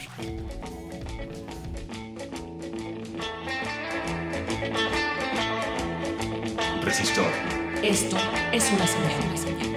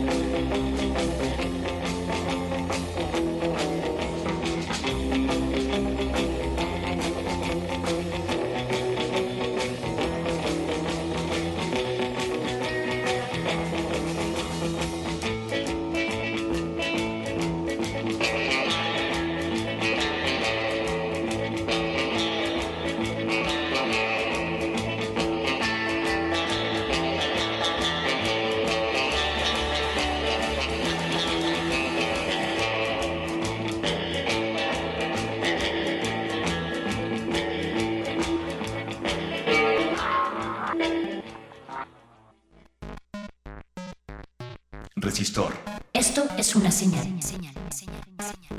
www.resistenciamodulada.com, arroba R modulada en Twitter, Resistencia Modulada en Facebook. Y por si quieren usar su teléfono, ya sea hackeado o no por el FBI, pueden ya- ustedes llamarnos al 5523-5412. Es así como continuamos en este resistor donde estamos hablando del tema del FBI versus Apple. Que nos o más allá. Pues de, la, de la seguridad personal, de los datos privados. Y para hablar de esto, tenemos al director ejecutivo de R3D, que es la Red en Defensa de los Derechos Digitales. Él es abogado por la Iberoamericana y está próximo a ser maestro en Derechos Humanos por una universidad en Suecia. Luis Fernando García, bienvenido, buenas noches. Buenas noches, gracias por la invitación. Gracias a pues, ti por, por venir a pesar de esta, de esta tormenta que cayó esta noche. No, un placer. Sí. Eh, pues, pues ahí están, Luis Fernando, las preguntas de fondo. Eh, ¿Qué vale más? ¿Atrapar a un terrorista o violar la seguridad de todos los seres humanos? O violar la privacidad de todos los seres humanos que tienen un dispositivo de una marca particular. Pues yo, yo creo que hay un sesgo en la pregunta, ¿no? Se nos, pone una elección que no necesariamente tendríamos que tomar, ¿no? Frecuentemente se nos presenta la opción entre seguridad y privacidad cuando no necesariamente eh, se tiene que elegir una sobre la otra, ¿no? Y depende de los contextos. En el caso de México, por ejemplo, en donde la diferencia, por ejemplo, entre el Estado y la delincuencia organizada es frecuentemente inexistente, tu privacidad es tu seguridad también, ¿no? Pregúntaselo a un periodista, a un defensor de derechos humanos. Eh, digamos, no, la- las- las- los bandos son tan, tan, tan limpios y no es tan fácil decir hay que sacrificar la seguridad por la privacidad, ¿no? Y, y en el caso del, del FBI de Apple era similar, ¿no? Y es un tema de grados. No, Sí. era, no era simplemente que, app- que Apple tuviera que colaborar para acceder a un teléfono particular, sino que lo que el FBI estaba pidiendo era que Apple modificara el código de que se, que se utiliza cada teléfono iPhone y comprometer la seguridad de todos los iPhones.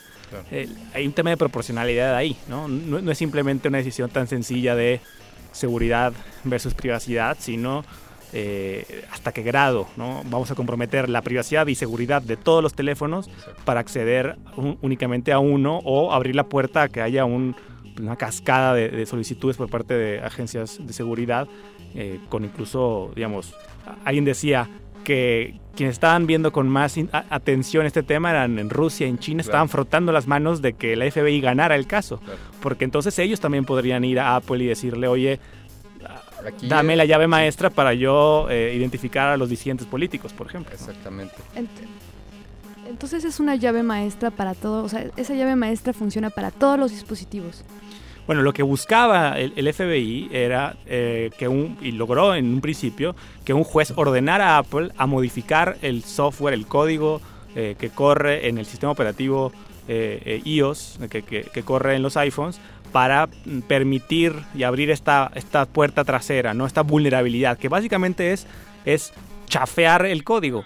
Apple hace su mejor esfuerzo por hacer el código más fuerte posible, ofreciéndote la mayor seguridad eh, ante, ya se mencionó, delincuentes que quieren robar tu identidad, eh, robarte tu dinero, etcétera. Eh, y lo que le está pidiendo el FBI es hazlo más chafa para que de vez en cuando yo pueda cachar a los malos, ¿no?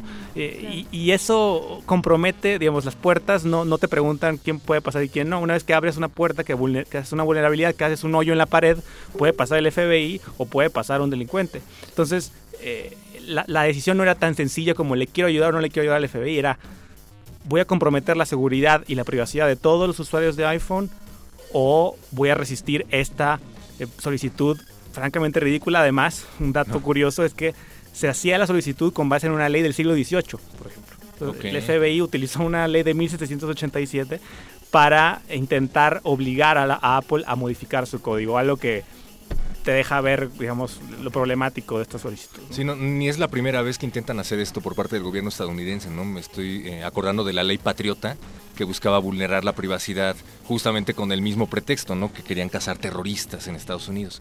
Sí, había un riesgo muy, mm, y digo había porque al final de cuentas Apple logró exitosamente resistir eh, esta ah, pues, intención de- del FBI, digamos, logró y fue exitoso en, eh, en impedir este precedente que hubiera podido abrir la puerta a que prácticamente se pudiera obligar a las empresas a hacer cualquier cosa que le pidiera cualquier agencia de seguridad, mm, digamos, eh, aún persiguiendo un fin legítimo. Y lo que hay que señalar es que, bueno, en una democracia o en alguien, en algún país que se diga o que aspire al menos a ser una democracia, no todo lo que es útil es legítimo, ¿no?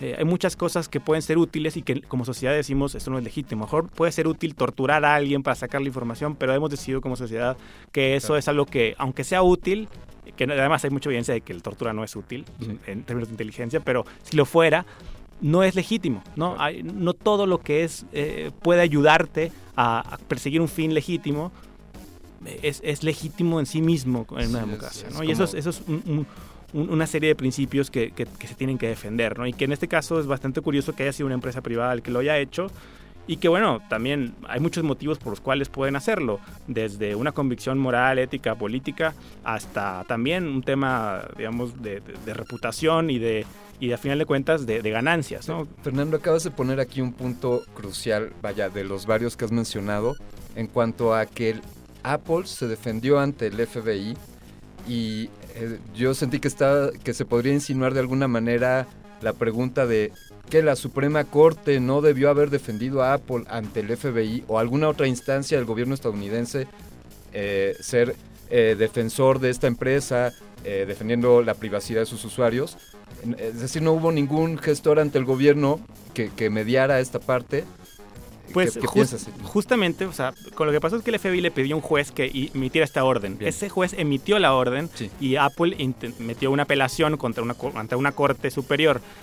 Un día antes de que se resolviera esa petición, el FBI eh, suspendió y retiró su solicitud, en parte porque previó que iba a perder y no quería generar un precedente negativo. Es decir, jugó y dijo, mejor voy a perder, mejor agarro mis fichas, me voy y juego otro día, ¿no? Entonces el FBI iba a tratar de, de construir su argumento de una manera distinta para en el futuro volver y decir, mm, quiero, quiero que esto pase, ¿no? Ya tengo la- los elementos jurídicos para obligar a las compañías a que, a que nos den este acceso. Así Eh, es. eh, esto hablando de marcar el antecedente en cuanto a la jurisprudencia, en cuanto a que se haya tomado una decisión legalmente que marque un antecedente para que se tome como referencia en adelante. Ahora hay otro tema que, que va más, eh, es en, otra, en otro punto de vista, es que finalmente el FBI logró lo que quería. Eh, es decir, no, no le ganó el, el litigio a Apple, pero pues acudió con una empresa de seguridad israelí y, o bueno, es, es Eso lo que se dice. Es lo que dicen. Y, y pues que ya lograron, ya lograron lo que querían. Y, de manera ilegal, además. Bueno, y, el tema es, el tema es, eh, eso es prueba de que el argumento del FBI no era cierto. Ellos decían, no hay otra forma. Tú tienes que modificar el código, el software de- del sistema operativo o no vamos a poder acceder al teléfono. Y sí había otra forma. Ahora, esa, vu- esa vulnerabilidad que alguien detectó y que se la vendió el FBI es una vulnerabilidad que, bueno, la tenemos todos en nuestros iPhones, ¿no? Todos los que tenemos iPhone.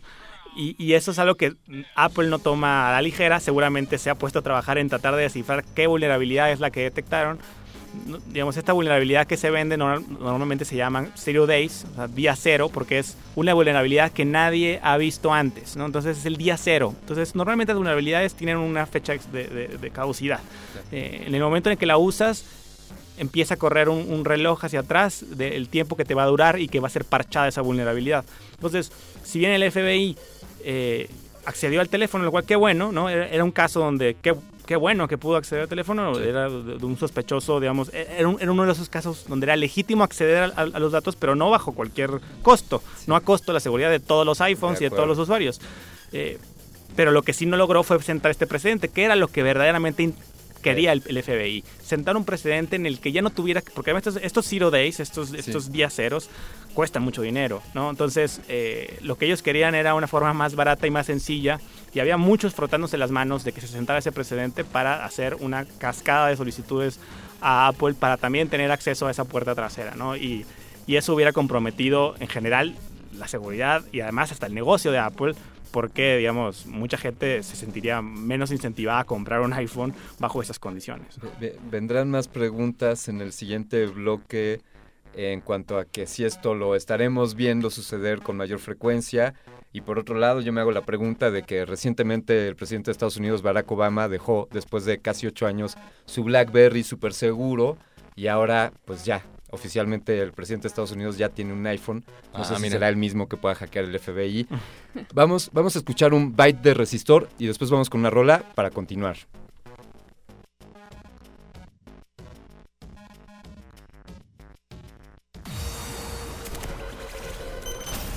Este es el byte de Resistor. Resistor. La Universidad Nacional Autónoma de México se vuelve parte de la era de la realidad aumentada y es por eso que lanzó recientemente la aplicación Murales CEU, diseñada para obtener modelos 3D de las obras artísticas plasmadas en el campus universitario. Con este tipo de herramientas interactivas, la Casa de Estudios fomenta el conocimiento y desarrollo tecnológico para fines educativos en el país.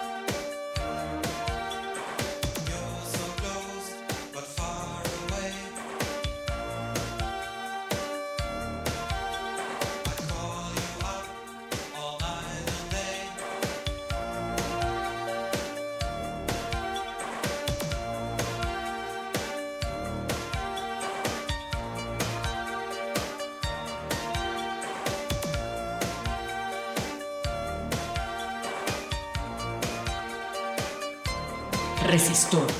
Esto es una señal.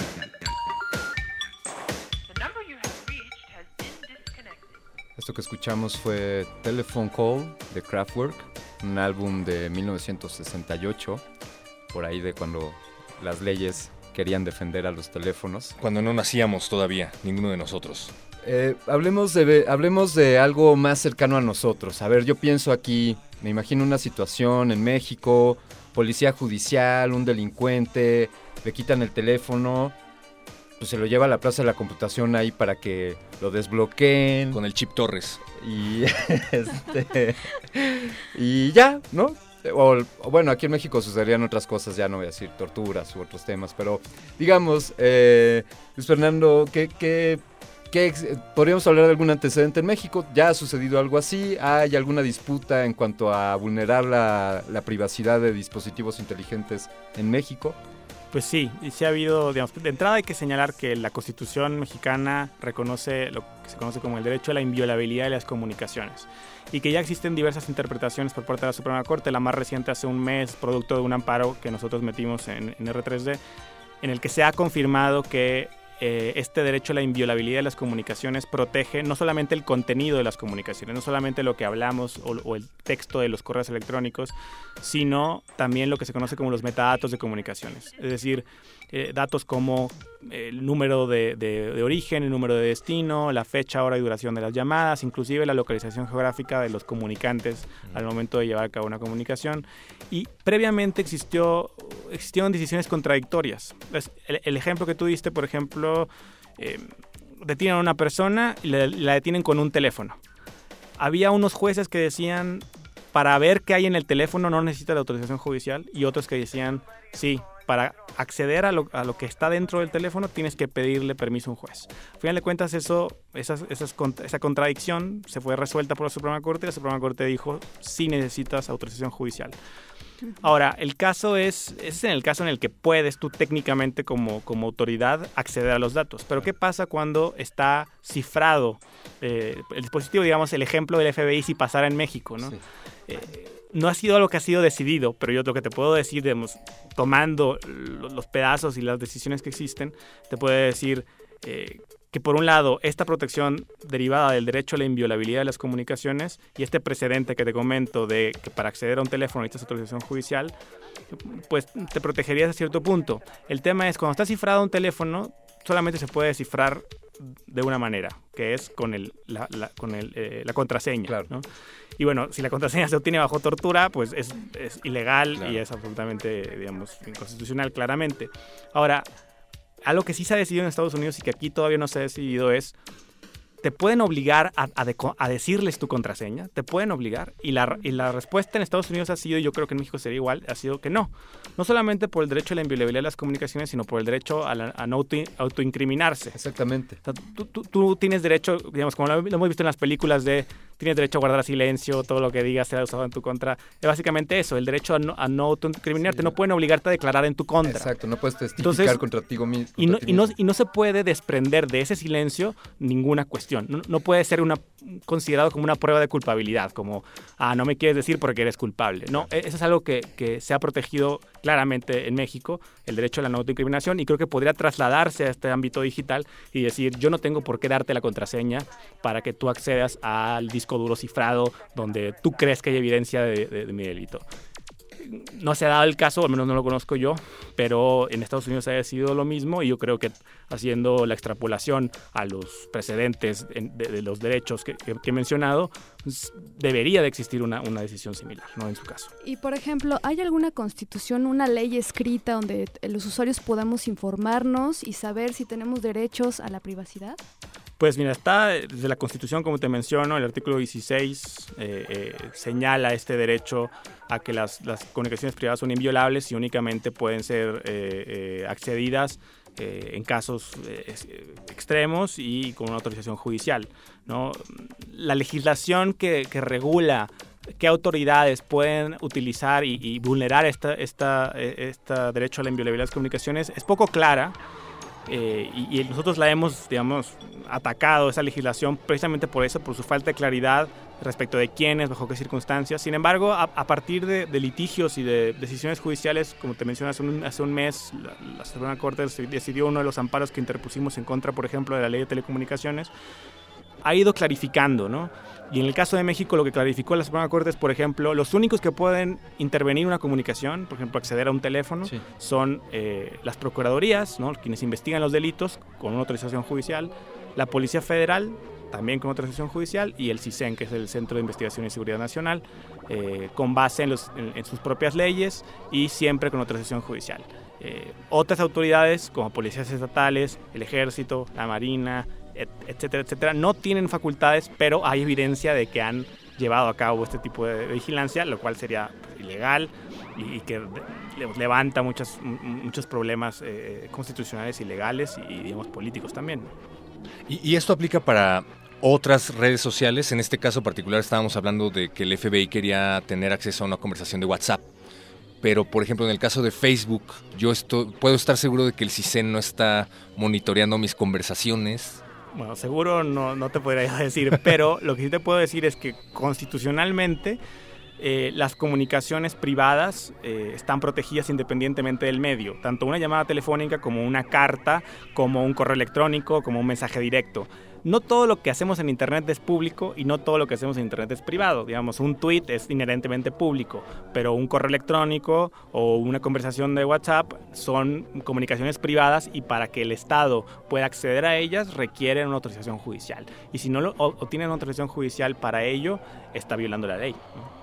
Eh, justo entre la pregunta que te acaba de hacer Perrobot, me surge a mí esta idea de, a ver, hablando desde, desde la teoría de la conspiración, en la que creemos que todo el tiempo nos están espiando a todos y todo el tiempo monitorean nuestras conversaciones, pues el que sepa del caso FBI versus Apple me hace ver que al FBI no le sería tan fácil estar monitoreando mis conversaciones en mi iPhone si no le fue tan fácil para encontrar las conversaciones de, de Farouk, un terrorista. O sea, me, me da, ¿me entiendes? Me da un poco de tranquilidad pensar que si quisieran espiar algo en mi teléfono, tendrían que hacer todo este alarde ante la Suprema Corte, al menos en Estados Unidos. Al menos en Estados Unidos. En México, en México, ante lo que estoy entendiendo, por lo que nos explicas Luis Fernando, sería, a menos que hubiese una orden, sería violar mi, mi, derecho. Y bueno, en principio y conforme a la ley. El tema es cuando se lleva a cabo la vigilancia ilegal. Como te mencioné, tenemos evidencia, al menos en nuestra organización, y le hemos documentado de cómo autoridades mexicanas han eh, utilizado vigilancia de manera ilegal. Entonces, eh, sí hay que poner ahí un asterisco de legalmente, pero es importante, ¿no? Porque se menciona, no, es que la privacidad está muerta. No, la privacidad no está muerta, la privacidad es un derecho sí. que se está vulnerando. Y no podemos darlo por muerto el derecho porque alguien lo, lo viola. Más bien sí. hay que oponerse y hay que documentar y hay que eh, buscar que se investigue y se sancione a quienes utilizan y vulneran un derecho, que es el derecho a la privacidad. Eh, por ejemplo, hace un año se reveló que muchos gobiernos mexicanos adquirieron software malicioso de vigilancia de parte de eh, una empresa italiana que se llama Hacking Team y se demostró que la gran mayoría de las, de las autoridades que compraron esos, esos equipos ni siquiera tienen facultades de vigilancia. Como dijimos, las, las que tienen facultades sí. son la PGR y las Procuradurías Locales, la Policía claro. Federal y CISEN. Y lo adquirieron el gobernador de Jalisco, el gobernador de Puebla, policías estatales, hasta Pemex había, había comprado eh, wow. ese malware de vigilancia. Sí. Eh, y además logramos, eh, ya se, se, ha, digamos, se, se ha señalado en, en medios de comunicación como en el caso, por ejemplo, de Puebla existe evidencia concreta de que fue utilizada en contra de adversarios políticos. Entonces, si bien, sí es cierto, digamos, tampoco es para que tengamos pánico y tiremos nuestro teléfono a la basura, ah. eh, sino que eh, ciertamente no todos somos objetivo de vigilancia, no, no, no, hay una vigilancia, la vigilancia también cuesta y, y no claro. está sucediendo en todos lados, pero oh, hay diversos tipos de, de, invasiones a la privacidad. Algunas, digamos, alguien, alguien podrá ser importante, un adversario político, un, un, periodista, un defensor de derechos humanos, como para que te instalen un software de vigilancia. Sí. Y otras personas las, las, las vulneraciones a nuestra privacidad son distintas, ¿no? Y, y eso también hay, hay que tomar, tenerlas en cuenta. Los efectos de la pérdida de privacidad no son nada más para los periodistas y los defensores de derechos humanos, que ya es en sí grave y todos deberíamos de solidarizarnos con esa cuestión, Sí. pero también, por ejemplo, los cada vez más creciente, de manera, de manera más creciente, empresas como bancos, eh, aseguradoras, toman decisiones de si te dan un crédito, de si te aseguran, de si no, con base en la interpretación de un, de- del análisis de, de bases de datos amplias sobre las personas. Entonces, de alguna manera tenemos que preocuparnos por cómo nuestra actividad en la vida real y, en la vida real en online también eh, genera datos que están siendo explotados y que pueden ser utilizados para discriminarnos o para eh, impedirnos ejercer los derechos. Por eso este, esta tesis de no tengo nada que esconder es muy engañosa, porque todos tenemos algo que esconder y el que diga que no tiene nada que esconder, le pido que me mande a mi Twitter, arroba tumbolian, su, eh, su password de su, de su mail, a ver, o, A o ver. el pin de su tarjeta de crédito. Te aseguro que no me lo van a mandar. Todos tenemos cosas que esconder y, y, sabe- y nuestros datos pueden ser utilizados en nuestra contra y tenemos que tener mucha más conciencia de eso, ni entrar en una psicosis paranoica ni tampoco desestimar los efectos reales de una sociedad en donde el, el derecho a privacidad se ha violado de manera sistemática. Ya sabes, Candiani, qué decirle a tu pareja cuando quiera revisar tu teléfono. Bueno, justo la Suprema Corte ha dicho que tienes derecho a no decirle a tu pareja tu, tu- tu contraseña. Entonces, no, no se la tienen que decir, es su derecho Pero lo- por Constitucional. favor. Su derecho constitucional lo pueden ejercer ante su pareja. Eso, es muy importante que lo, que lo mencionemos. Vamos a recalcar eso, para que quede claro. Muchachos, muchachas, no tienen ninguna obligación de darle sus contraseñas o acceso a sus comunicaciones personales a sus novias, novios, amigos, enemigos, hermanos, hermanas, Exnovios. exnovios, A menos de que traigan la orden judicial. A menos No, que fueran del no. ¿Qué? o de una pues, procuraduría y, y trajeran una orden judicial. Y no se lo tienes que dar tú, porque te te estás autoincriminando. Te Ah, la- claro. La, la tienen que obtener de otro lado, ¿no? O sea, va a un día va a llegar tu exnovia que se metió a trabajar al CISEN con una orden judicial a pedirte el password del teléfono. No sé, no quiero hablar de eso, Bueno. si no está mi abogado. Bueno, pero el que nada debe, nada teme, ¿no? Es, Ándale. es la misma.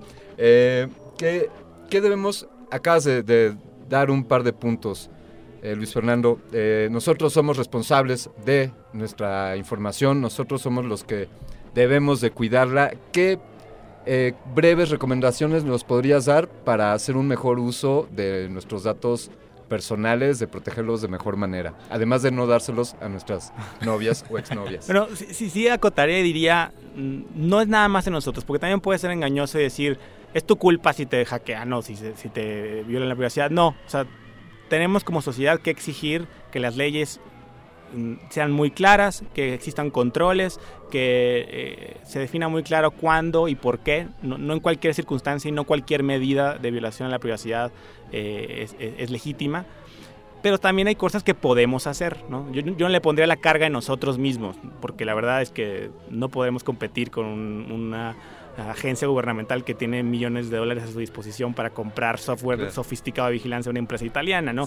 Eh, pero sí hay cosas que podemos hacer y podemos eh, como, como personas exigir a nuestros gobiernos y a nuestros legisladores que protejan nuestra privacidad en las leyes.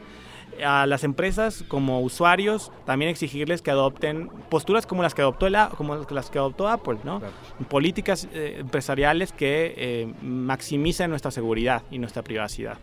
Y también podemos tomar medidas eh, de manera autónoma para protegernos, como digamos, cifrar nuestras comunicaciones, también elegir productos que ofrezcan mayor privacidad. En el caso de la mensajería, por ejemplo, está el la mensajería que se conoce eh, que es Signal, ¿no? Sí. Eh, es mucho mejor que, eh, no sé, hacer mensajería por... por- eh, ya no, creo que ya no existe el MSN Messenger, pero mm, no quiero tampoco echarle tierra a ninguna aplicación, pero sí te puedo decir, hay unas que son más seguras que otras Bien. y ciertas prácticas que podamos tomar que pueden proteger nuestra seguridad eh, mayor y hay que, digamos, informarse en, nuestra- en nuestras redes, damos muchos consejos de ese tipo y los invitamos a que nos, nos sigan. Mm, Es una lástima porque yo sí te iba a preguntar cuál es el sistema operativo más seguro.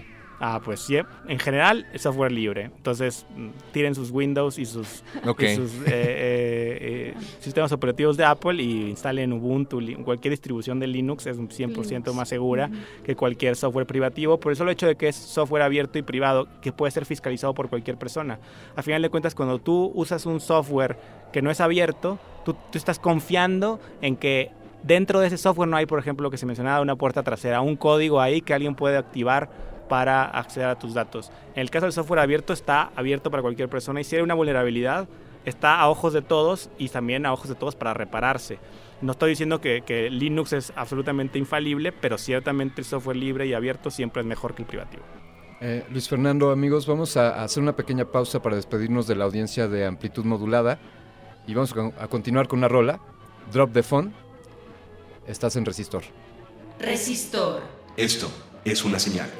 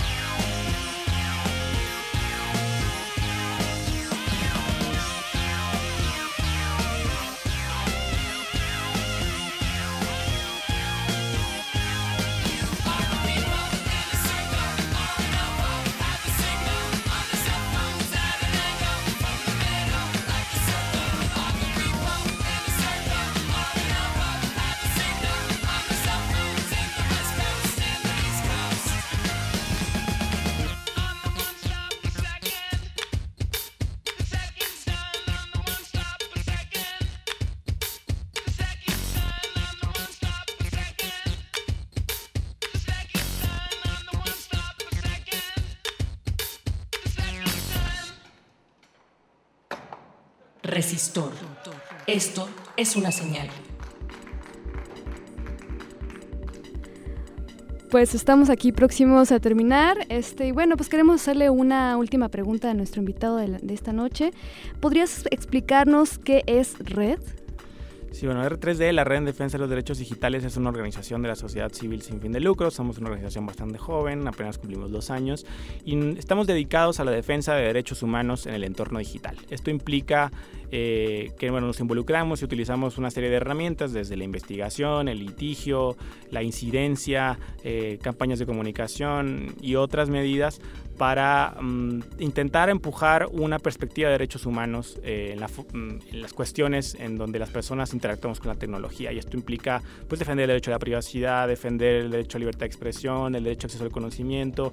Y nos acercamos a estas problemáticas desde una perspectiva de derechos humanos. Creemos que la tecnología eh, ofrece oportunidades para el ejercicio de derechos y también presenta desafíos novedosos a varios derechos, como por ejemplo lo que hemos estado discutiendo en el tema del derecho de privacidad y que depende de cómo, mm, de cómo los gobiernos a- adoptan legislaciones, de cómo las empresas adoptan sus políticas y de cómo los usuarios podemos eh, empo- digamos, generar también formas autónomas de, de- de interacción con la tecnología, que podemos maximizar las cosas positivas que, que nos permite la tecnología y minimizar los desafíos eh, a esos derechos. ¿no? Entonces, básicamente es lo que hacemos. Eh, nos pueden encontrar y seguir en, nuestra página de internet, que es www.r3d.mx, en Twitter, arroba r3dmx, también estamos en Facebook, en Instagram, yo creo que ya pronto vamos a sacar el Snapchat. Y hasta en Pokémon Go, bueno, Bien. ahí estoy yo al menos. Claro, realidad aumentada. ¿Ya, ya estás en Pokémon Go? Claro, ahí, por ahí luego platicaremos ahí con eso. Que de hecho iba- hay alguna, bueno, ya sería otro tema, pero creo que por ahí me enteré que Pokémon Go estuvo involucrado en un caso, de- bueno, en casos de que una vez aceptada la aplicación en tu dispositivo, él tiene acceso a todo y bueno, creo El que- FBI.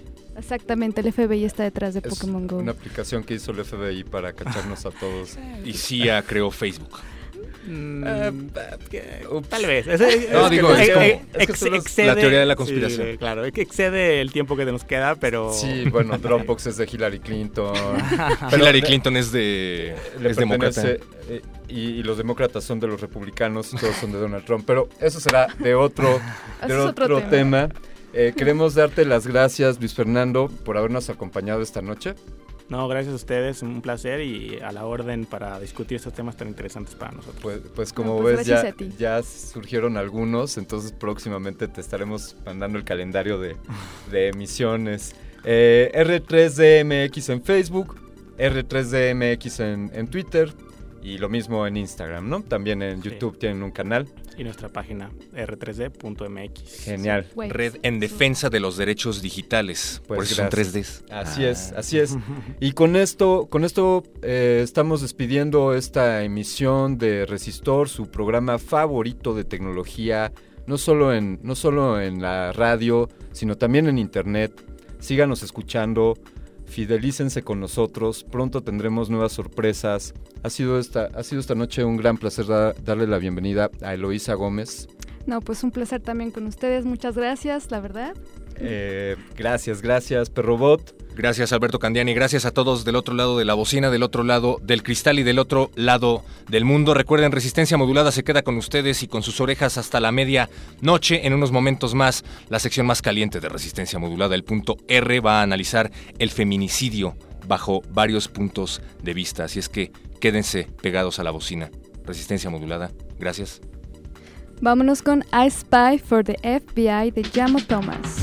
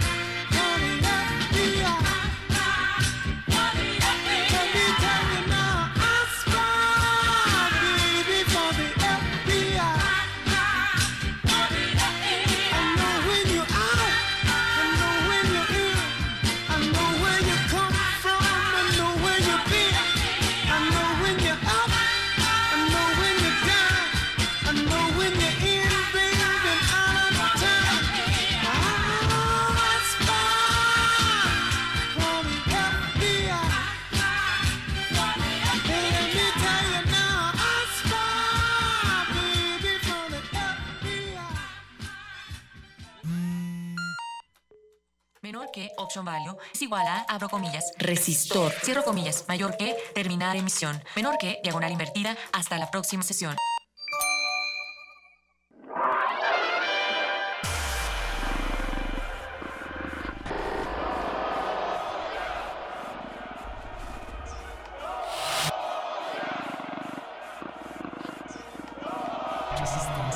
Resistencia. Resistencia. Resistencia. Resistencia modulada. Resistencia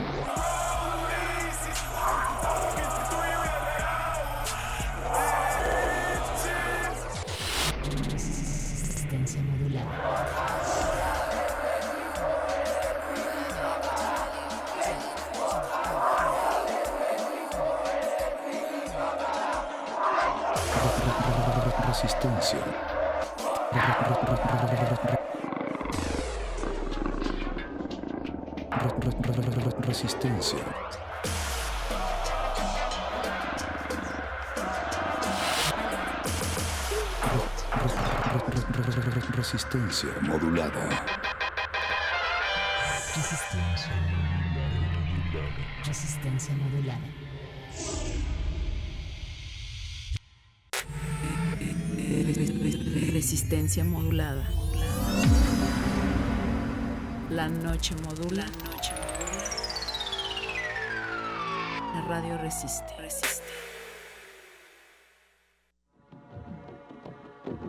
Apaga la luz. Enciende los sentidos. Disfruta las esencias que exudan de tu radio. Hablemos de sexo. Toquemos el punto R.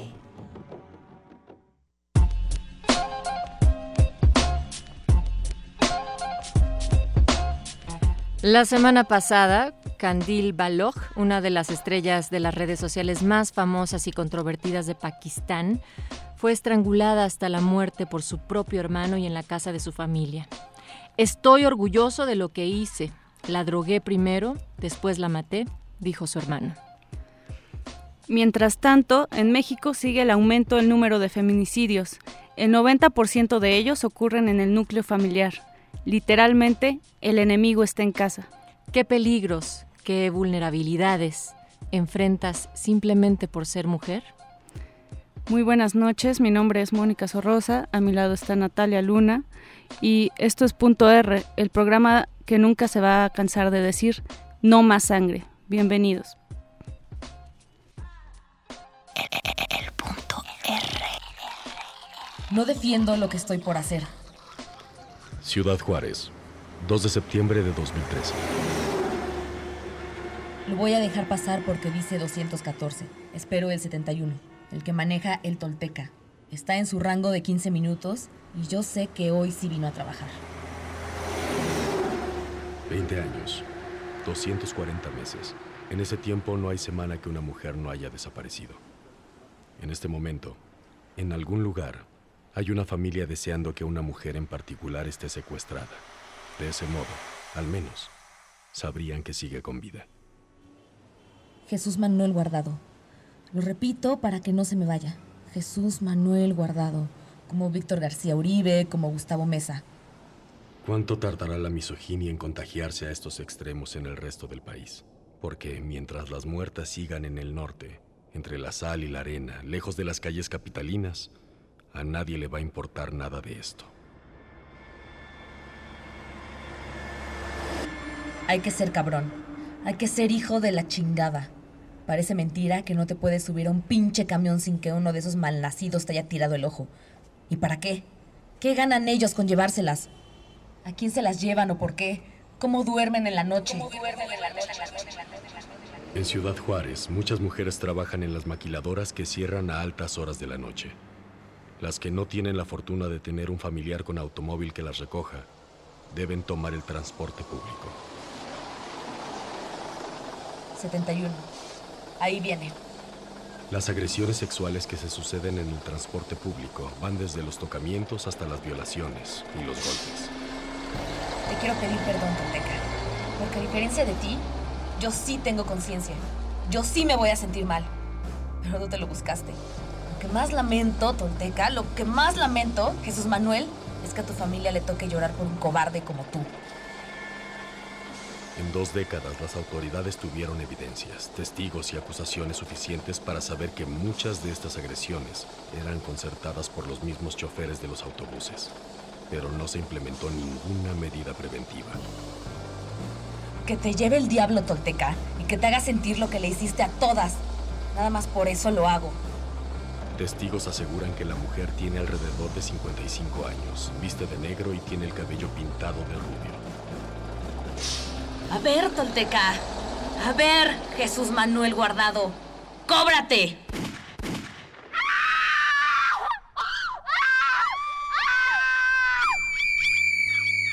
Indican que la mujer se subía al escalón, apuntaba a los choferes y les disparaba.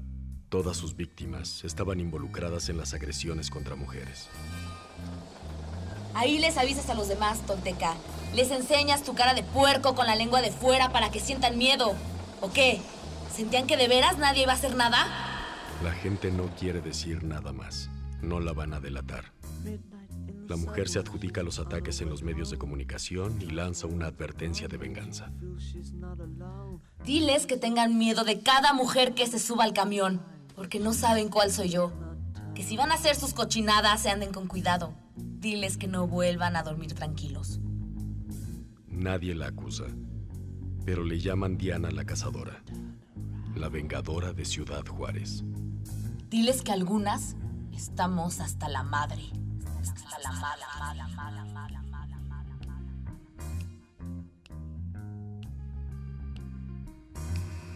El punto R.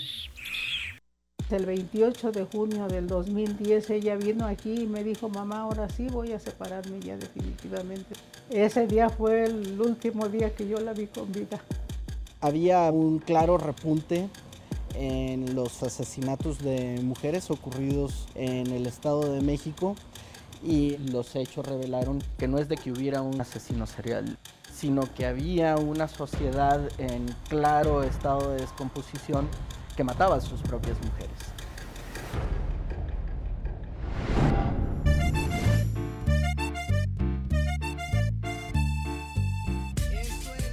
Y sí, un Estado que mata a sus propias mujeres es parte de todo este tema que esta noche R aborda. Punto Rristas, estamos también en las redes sociales para escuchar y leer sus comentarios y que se escuchen a través de estos micrófonos en arroba R modulada Twitter, Facebook Resistencia modulada y también en la línea telefónica 55 23 54 12. Esta noche del otro lado del cristal en la operación Jesús Silva, el Betoques en la producción. Y recuerden que eh, tendremos una noche en la cual este tema, Mónica, lo abordaremos desde diferentes voces. Por un lado estará Catalina Por Dios en unos momentos más para hablar sobre feminicidios, esta máxima expresión también de la violencia de género, pero también nos acompañarán en unos momentos más eh, compañeros de Tiempo Fuera, una ruta de acción en caso de violación, además de las recomendaciones del séptimo arte a cargo de nuestra sección de retinas como cada punto R. Así es, Natalia, y recuerden que lo que ustedes opinen es lo más importante. Cuéntenos qué peligros han enfrentado por el hecho de ser mujer y si no son mujeres, cuéntenos qué peligros creen que las mujeres enfrentamos por el simple hecho de ser mujeres. Claro, porque además el simple hecho de decir nacer mujer hay ya una condición de vulnerabilidad. Eh, claro que esto se agrava eh, muchísimo más dependiendo en qué contexto, en qué país. Y México, cuando hemos hablado, Mónica, que enfrenta una situación de violencia tan severa, bueno, pues hablar sobre la violencia de género y en este caso los feminicidios, pues es de suma relevancia. Así es, Nat. Ya está con nosotros Catalina Por Dios. Buenas noches, Catalina. Ella es columnista semanal del Espectador y el, el Heraldo en Colombia sin embargo, en México y Univisión en Estados Unidos es co-conductora de Estereotipas, estereotipas.com. eh, estudió artes visuales y filosofía y tiene una maestría en literatura. Bienvenida, Cata, ¿cómo estás? Hola chicas, ¿cómo están? Bien, pues contentas de recibirte, eh, sobre todo para hablar un tema tan difícil como es la violencia, pero en particular el feminicidio. ¿Y qué te parece si empezamos por ahí? Explicar a la audiencia qué es lo que le da a la palabra feminicidio en todas sus categorías una pues una posición que, que la define y que esto hace que cada crimen que se cometa con estas características sea titulado de esta manera. El feminicidio lo que es precisamente es un crimen en donde hay una motivación que tiene que ver con el género de la víctima. Entonces, ¿eso cómo se aterriza? A ver, no es lo mismo que a un hombre lo maten porque le quieren robar la billetera que a que a una mujer la mate su pareja con la que vive, que es la persona en la que confía, eh, y que casi que el 40% de las agresiones a las mujeres vengan de sus parejas. Porque es muy diferente que el hombre salga eh, y o, o, que una persona elija ponerse en una situación de riesgo, porque también hay mujeres, o sea, digamos el ejército, eh, si tú vas a si tú decides profesionalmente ponerte en una situación en donde puede haber riesgo, entonces uno puede entender que tu vida se ponga en peligro, pero que tú sin salir de tu casa, por el solo hecho de estar con alguien, llamar a alguien, eso te pone un factor de riesgo para que te maten, eso es lo que determina que sea un, crimen de género. Hay otras motivaciones de género que pueden tener que ver con la orientación sexual, con la expresión de la identidad sexual de la persona, es decir, si es cisgénero o si es transgénero, por ejemplo, también. Eh, y digamos que el feminicidio es el culmen de eh, una serie de crímenes de género que comienzan, que todos están motivados o caracterizados por la porque la víctima es una mujer o, o, o, porque es una expresión de género específica. Por ejemplo, a los hombres no les gritan cuando van caminando por la calle eh, supuestos mal llamados piropos, eh, porque los cuerpos de ellos no están para que la gente les comente, les hable, les diga, en cambio las mujeres sí. Y si tú te fijas, la misma operación de el, llamémoslo, el piropista que te dice cosas horribles por la calle y el feminicida, ambos hacen la misma operación mental. Es esta mujer, este cuerpo que estoy viendo, su único propósito es, eh, complacerme o saciarme o en el momento en que este cuerpo se me revele, yo voy a acabar con él. Y se trata un poco de eso, la violencia feminicida. Hola Catalina. Eh, bueno, ahora también esta palabra feminicidio eh, tiene una connotación histórica porque antes no se designaban los crímenes de esa manera. Claro, ha sido un largo trabajo de todo el movimiento feminista, además en todo el mundo, para que se reconozca el concepto, pero para que también se reconozca desde lo penal en los códigos penales de diferentes países. Pero sí cabe decir que el hecho de que exista la palabra o el hecho de que eh, se reconozca el Código Penal, eso no lo hace de ninguna manera que se acabó el feminicidio. Solamente es una primera herramienta. No podemos ver lo que no podemos nombrar. Entonces, en esa medida la palabra es importante, pero no es la solución última y completa al problema. Ahora, también pensábamos en todos los elementos que intervienen pero aquí también contigo lo hemos comentado, la hipersexualización de las mujeres como uno de los elementos que promueven y que permiten al género opuesto sentir que tienen un derecho sobre nuestros cuerpos, sobre el espacio que tendría que ser eh, gestionado y decidido por una misma para ser tomado e incluso violentado en estos casos. El problema con esa sexualización es que es una forma de dominio de poder. No es que eh, el problema no es la sexualización en sí, el problema es que la mayoría de las mujeres nos sexualizan sin siquiera preguntarnos o sin darnos otra opción. O sea, nuestros cuerpos son sexualizados ya solamente por el hecho de que somos mujeres. El hecho de que no tengamos una opción entre si que nos entiendan o no como personas sexuales eh, hace que seamos objetos, porque el poder no está en nosotros. Lo que objetiza es que nos están quitando todo el poder. Entonces, en esa medida la sexualización reafirma la idea de que las mujeres somos objetos o que pertenecemos a alguien o que somos cosas de las cuales se pueden disponer, como sucede con, con los feminicidios. Así es, Catalina, como bien mencionas, es algo cultural, una eh, globalización de esta cultura patriarcal, perdón, Pero en México lo que vemos es que se juntan muchos factores, ¿no? Además de esta educación que se ha tenido machista, eh, también existe otro tipo de violencias que desafortunadamente desembocan con feminicidios en, este país, un gran número de ellos. Eh, eh, ¿Por qué, Catalina, eh, este tipo de homicidios ocurren sobre todo en el ámbito familiar? Porque es el lugar en donde están las mujeres y donde hay más control sobre la mujer. Por ejemplo, eh, históricamente se ha visto que mayo es uno de los meses más peligrosos para las mujeres porque es el mes del, del Día de la Madre y es donde le pegan a las amas de casa. Entonces, eh, en esos entornos domésticos las mujeres también están desprotegidas, en los públicos y en los privados.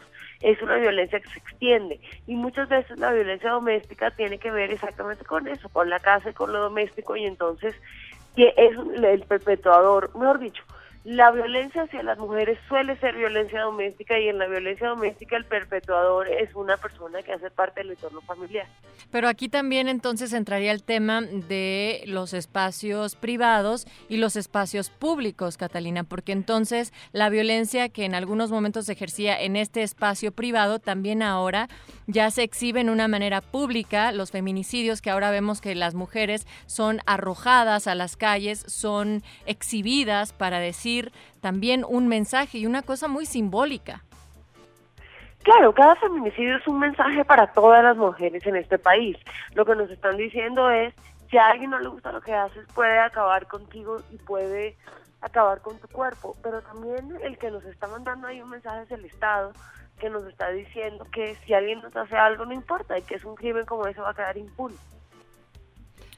Pienso también que el sistema, el modelo económico tiene una influencia directa en la pérdida de control, al menos de las de, las formas de control que antes se tenían de los hombres por parte del ser proveedores y demás. Todas estas situaciones han ido cambiando y también el ejercicio de la violencia se ha ido en incremento, pero también eh, incluso las formas han, han cambiado, Catalina. Yo no creo que las formas de la violencia hayan cambiado ni que eh, vayan en incremento. Creo que es exactamente la misma violencia de siempre, que ahora parece que fuera más porque se está visibilizando. Ya. Eh, y creo que las formas no se han recrudecido. En realidad, la violencia contra las mujeres siempre ha sido una cosa terrible. Hace unos años nos quemaban en la hoguera por brujas. Eh, lo que pasa es que el movimiento feminista ha hecho que caigamos en cuenta de esta violencia. Entonces, ahora nos estamos dando cuenta que esto pasa. Catalina, pues para ir concluyendo con esta entrevista, eh, ¿cómo podríamos nosotros eh, no llegar a, esta punta del iceberg, por llamarlo de alguna forma, de la violencia? Porque, bueno, hemos platicado también que comienza con el acoso y finalmente el feminicidio es eh, esta cuestión de visibilizar toda la violencia cultural y toda, toda la herencia eh, de, esta, de estos tipos de violencia.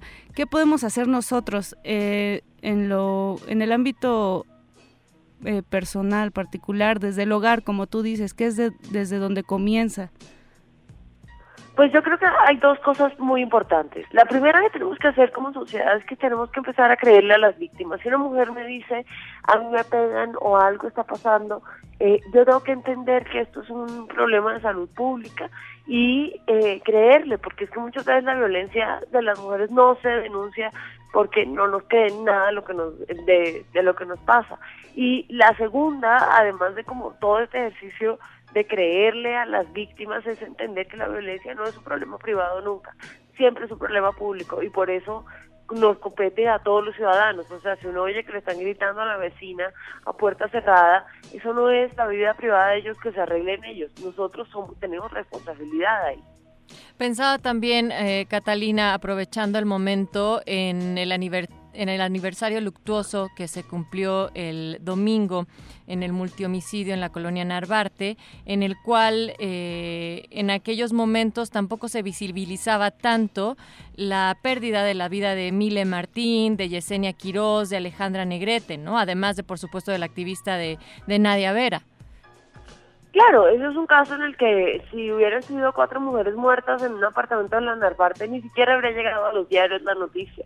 Eh, esto llegó a los diarios porque había un hombre ahí, porque había un periodista ahí que tenía redes que se activaron para protegerlo, pero estas otras mujeres no las tenían. Y eh, que se suma el otro lamentable homicidio, feminicidio de, eh, la, modela, de, de la, de la modelo colombiana que murió por golpes pero... Eh, Stephanie Magón Stephanie Magón el pasado 30 de, de julio. Sí, Stephanie Magón acaba de ser asesinada en el aniversario. Es evidentemente un feminicidio. Al comienzo dijeron que se había tirado por la ventana, pero además eso ya es el tercer feminicidio de colombianas eh, en México. El primero fue Andrea eh, Alejandra Pulido en el 2012, que la tiraron del, del balcón de su apartamento en Polanco. Y, y, pues hay un problema importante de estigmatización y de impunidad en el gobierno de México con estos feminicidios. Pues Catalina, primero que nada, como bien nos, nos comentas tú, la violencia nunca es algo privado, hay que denunciarla, hay que alzar la voz, no más sangre, no más feminicidios. Muchas gracias por acompañarnos esta noche. A ustedes chicas y a toda la audiencia que nos está escuchando. Catalina, por Dios, simplemente eh, para finalizar, comparte tus redes, por favor, para que puedan seguirte. Pueden seguirme en Twitter en arroba Catalina por Dios y bueno, ahí se suman casi todas mis redes sociales. Pues muchas gracias Catalina. Esto es punto R, estamos hablando de feminicidios y queremos saber ustedes eh, qué, eh, si, si son chicas, qué tipo de violencia han sufrido por el simplemente por el hecho de solo ser mujeres y si son hombres, eh, han visto esta violencia, la ejercen. Llámenos, tenemos eh, teléfonos también. ¿Cuáles son, Nat? 55 23 54 12 y también nos pueden escribir a través de Twitter, arroba R modulada, Facebook Resistencia Modulada. Así se pone el punto R esta noche acá en el 96.1 de FM Radio Universidad y también queremos compartir música. Vamos a escuchar a La Dame Blanche, la cantante cubana que nos regala su nuevo sencillo Promesa, que es producido por DJ Blas y El Hijo de la Cumbia. Punto R.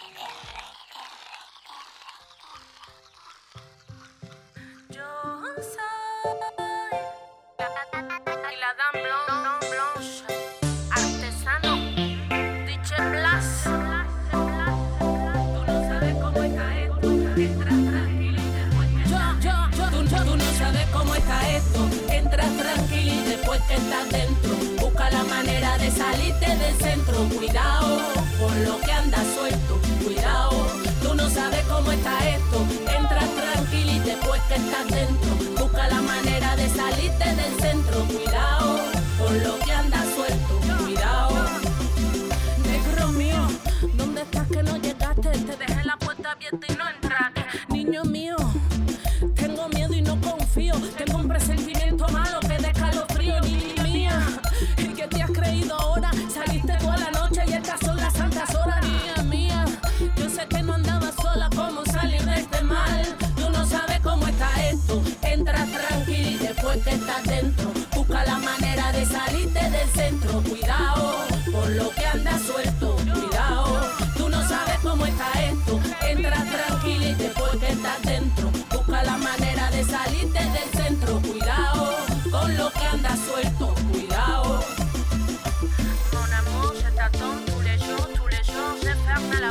pero no apago la luz. La gente está revuelta, pero a mí me falta tú,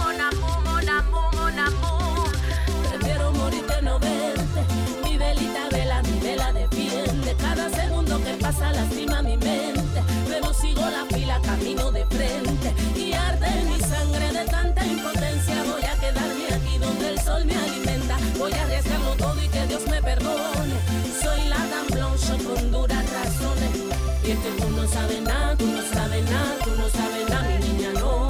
Ay, tú no sabes, tú no, tú no sabes nada, tú no sabes nada, tú no sabes nada, mi niña. Ay, tú no, tú no, tú no, tú no sabes nada, tú no sabes nada, tú no sabes nada, mi niña no.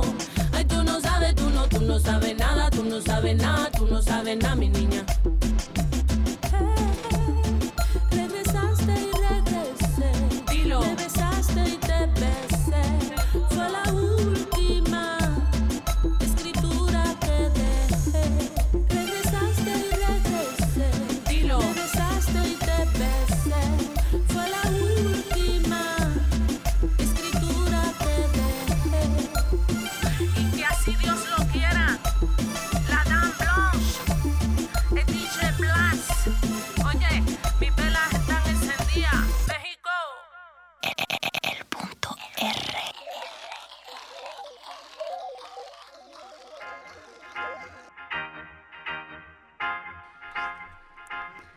Estamos en punto R, estamos hablando de feminicidios.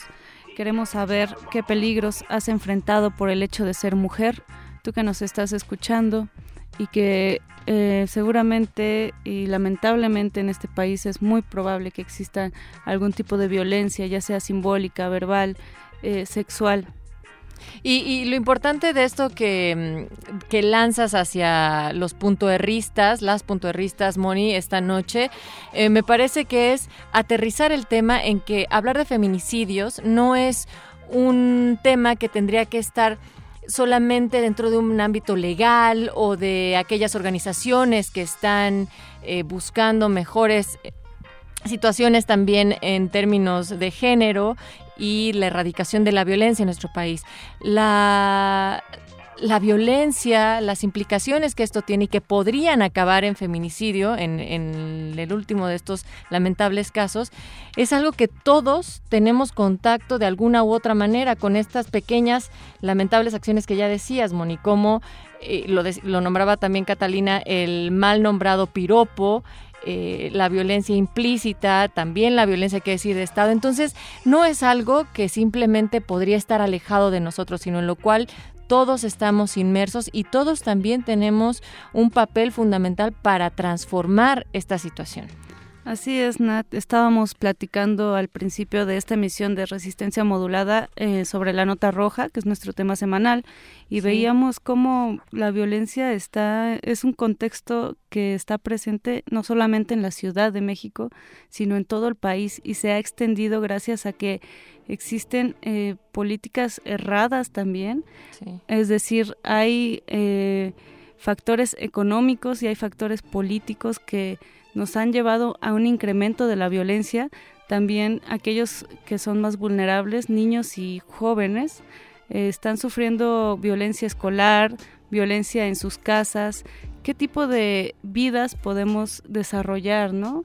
Eh, si, si nos encontramos en este tipo de situación en el país, en general. Y, además en un país que arroja unas cifras alarmantes, como la que va con, con, la última estadística oficial de la INEGI, donde una de cada seis mujeres mayores de 15 años son violentadas en su relación de pareja, al menos así es como, como se va declarando. Y estas cifras también eh, pues nos espantan mucho más si consideramos que nueve estados de la República Mexicana están pidiendo que se declare la alerta de género, ¿no?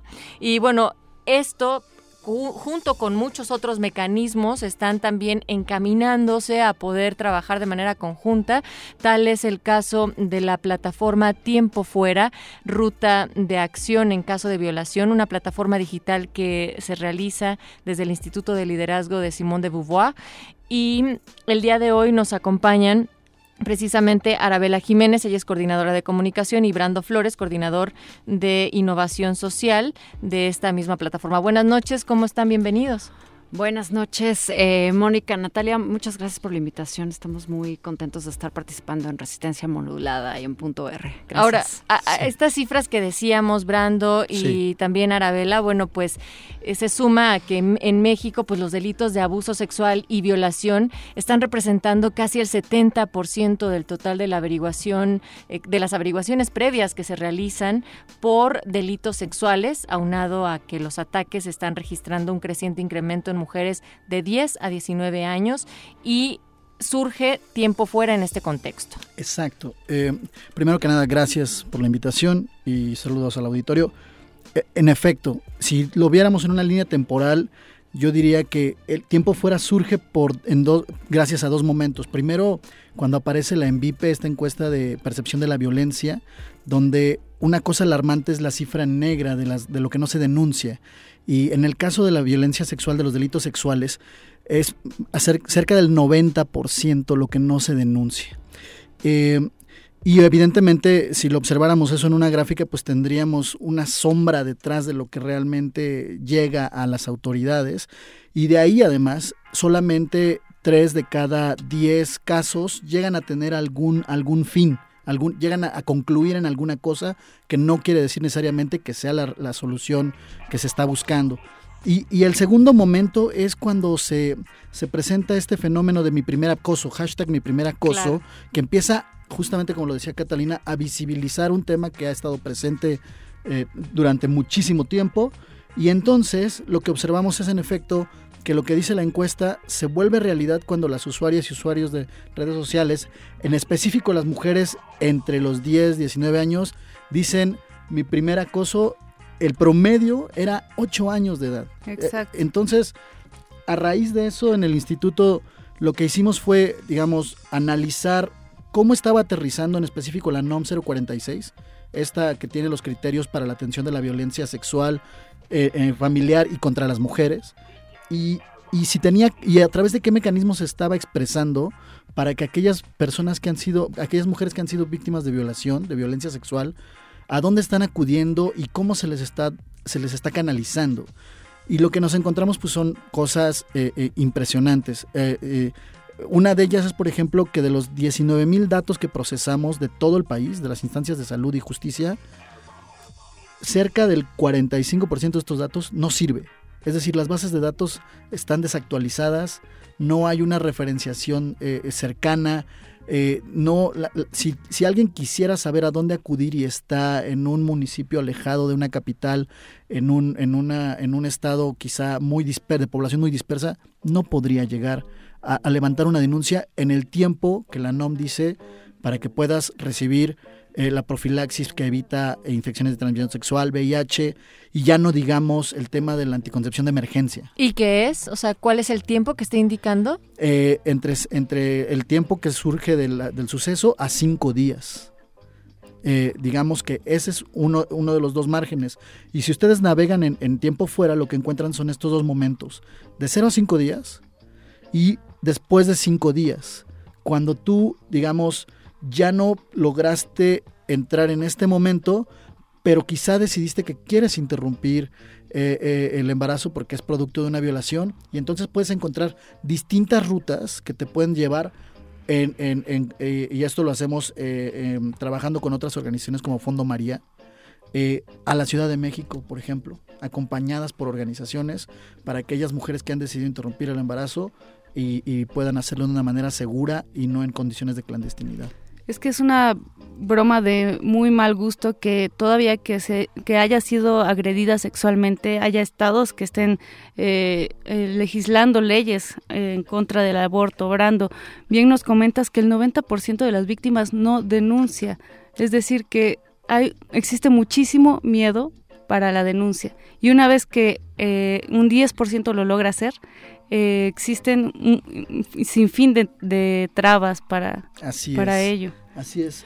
Des- desincentiva muchísimo y bueno, hay una poca falta de credibilidad en las autoridades de que persigan eh, correctamente. Digo, hay casos como el de Yakiri Rubio, por ejemplo, que Claro. justamente es uno de los casos emblemáticos, que justamente pues en lugar de la víctima ser recibida y ser atendida dignamente, es revictimizada y además criminalizada en el caso, caso de Yakiri. Claro que eso incentiva eh, que pues no haya eh, pues denuncias, ¿no? Y bueno, en ese sentido, Tiempo Fuera se enfoca también pues a la atención a la salud, que yo creo que es una persona que está en esta situación, pues lo que quiere es respirar y saber exactamente qué hacer.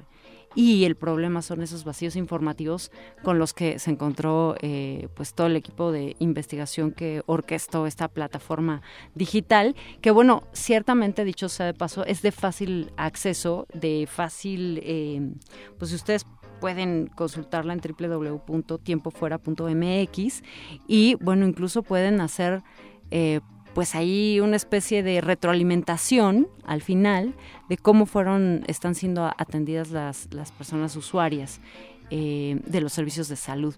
Exacto. Sí, y nosotros consultamos el, el sitio precisamente de, de Tiempo Fuera y es una acción en cuatro pasos.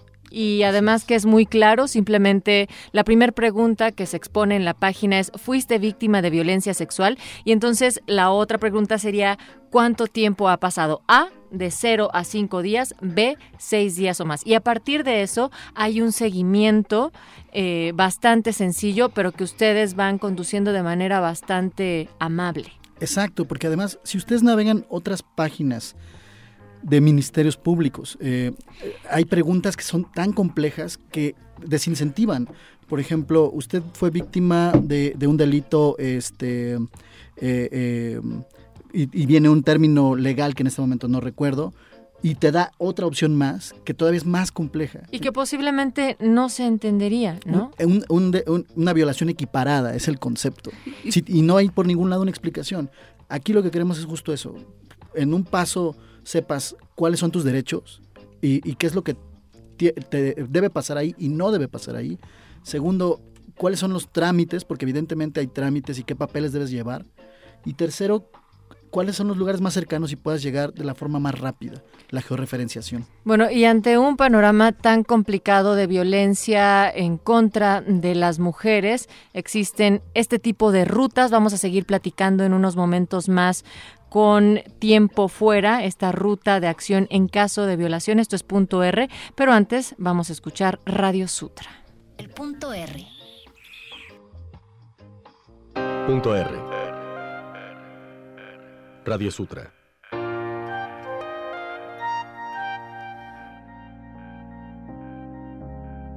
Otra vez estás, María, en la lista de los muertos, con los ojos bien abiertos pero la mirada fría.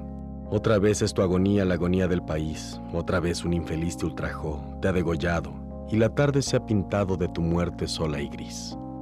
Soy Safo, soy Mirabai, Matahari, Ana Bolena, la bíblica Magdalena y la Baby de Shanghai.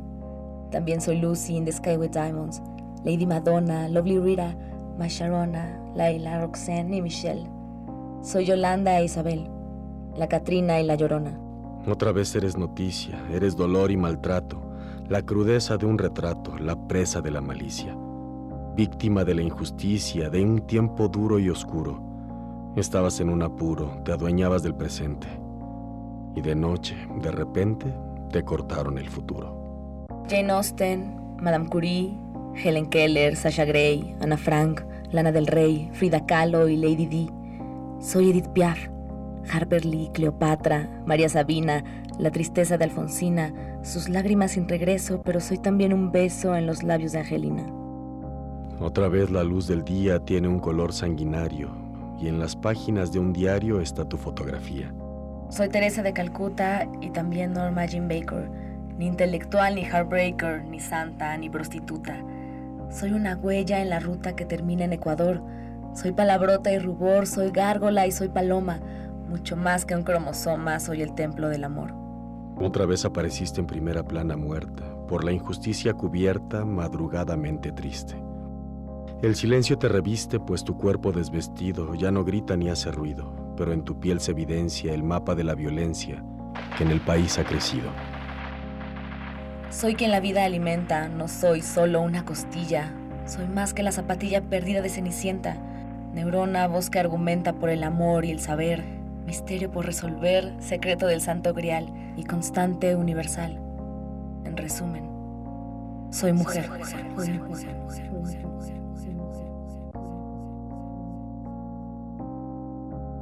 Décimas de Frinoab y de Lufloro Panadero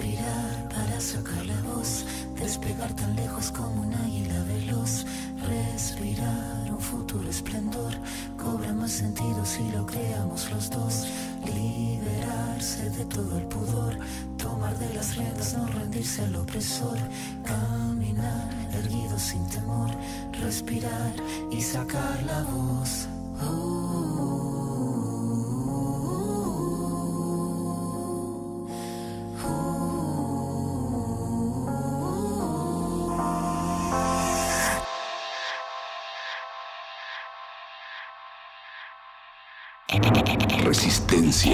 Modulada.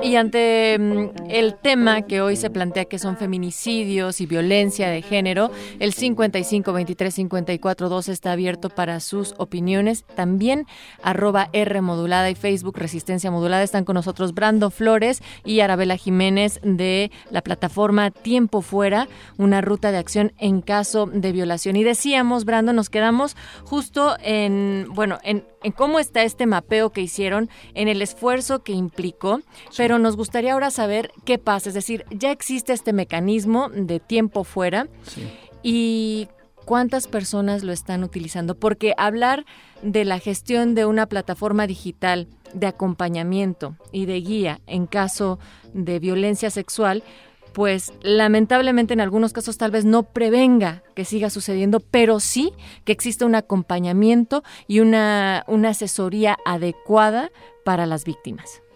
Pero sobre todo un tema de ejercicio de derechos. Claro.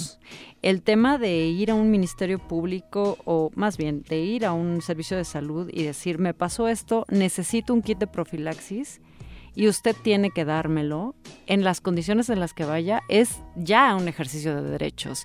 Y eso, eh, bueno, pues ayuda mucho a las personas que se sienten pues solas en este, en este duro trance. Y bueno, le, vale la pena decir que sí es importante que la gente se tome un espacio para respirar y para pensar qué es lo que quiere y necesita hacer, ¿no? Por eso se llama tiempo fuera, ¿no? Exacto. Quizá un par de datos que nos dicen que, por lo menos la plataforma va por el camino adecuado.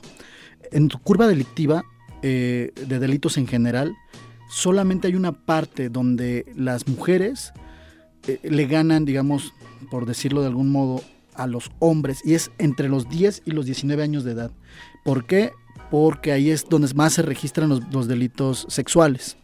Eh, y entonces cuando observamos las métricas de, la plataforma, lo que vemos es que cerca del 70%, un poco más, de quienes están llegando a través de redes sociales a la plataforma son mujeres entre los 13 y los 19 años de edad. Que ahí digamos, eh, se está generando una causalidad con el tema de la curva delictiva.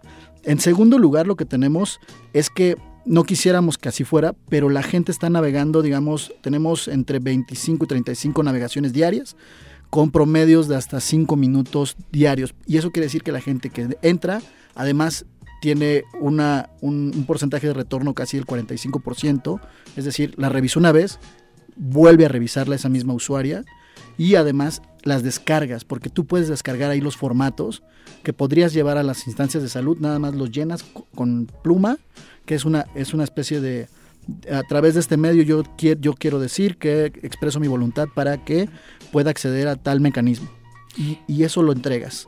Y además, Brando pensaba en, digo, estas son las personas que tienen acceso a una computadora, internet y que además han buscado la manera de llegar hasta tiempo fuera. Así es. Y todas las otras mujeres que no están siendo capaces de, denunciar. Exacto. A mí me parece destacable que, o sea, las víctimas entre 10 y 19 años, que son eh, a las que más se violenta, son también estas generaciones que se acercan más a Internet, que se acercan más a una computadora, a las redes sociales.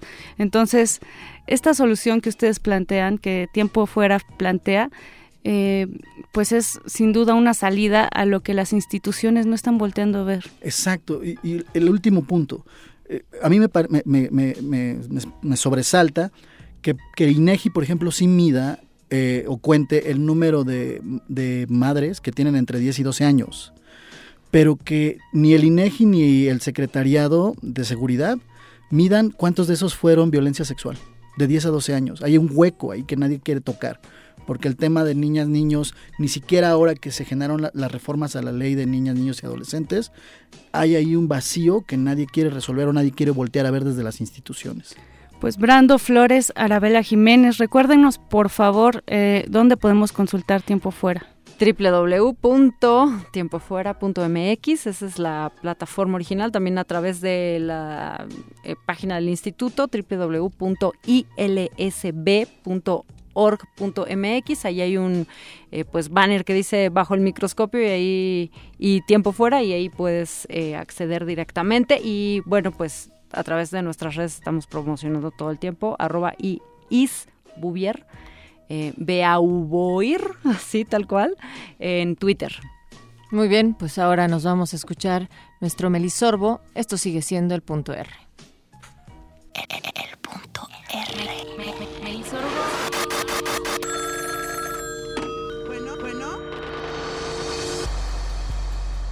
Melisorbo. Feminicidios. Gustabas de escribir sobre las injusticias, sobre los que menos tienen y sobre el abuso de autoridad. Encontrabas la cola a los políticos que se las daban de bonachones, de populacheros y de buenos hasta que te encontraste con un cobarde al que no le gusta escuchar la verdad y lo único que sabe hacer es aniquilar a todo aquel que le haga ver su rostro frente al espejo. Así, mi Regina, así te quitaron la vida como a muchos y muchas otras que ejercen el periodismo en este estado lleno de balas y violencia, bajo un manto putrefacto que huele a nepotismo e impunidad. Naciste bajo el temple de las montañas, las cuales observabas desde el centro del estado de Veracruz, lugar del cual siempre estuviste enamorada. Del municipio Rafael Lucio tuviste que emigrar para estudiar en la Jalapa, porque tu pasión siempre fueron las letras. Recuerdo que siempre quisiste contar historias. Respetabas y le dabas su lugar a las narraciones cotidianas, a lo que pasaba día a día. La gente más importante en tus escritos eran los de a pie, como tú los solías llamar. Tu partida a Chiapas me dolió mucho. Pero todo era por seguir tu pasión. Ahí trabajaste para los diarios El Sol de Chiapas y Número Uno. Pero lo que más te emocionó fueron tus colaboraciones para la revista Proceso y La Jornada. Tu mamá y yo estuvimos bien orgullosos cada vez que leíamos cada uno de tus reportajes. Cuando decidiste regresar a Jalapa fue por todo lo que estaba pasando aquí. El crimen organizado inundaba las calles del lugar que más amabas. No dudaste en denunciar a los criminales, llegando al origen del problema, los políticos de cuello blanco. Hoy, hija mía, no estás aquí, porque como a otros decidieron quitarte la vida. La revista Proceso denunció, el asesinato es el resultado de un país descompuesto como descompuesto el sistema, porque tu caso sigue aún en impunidad.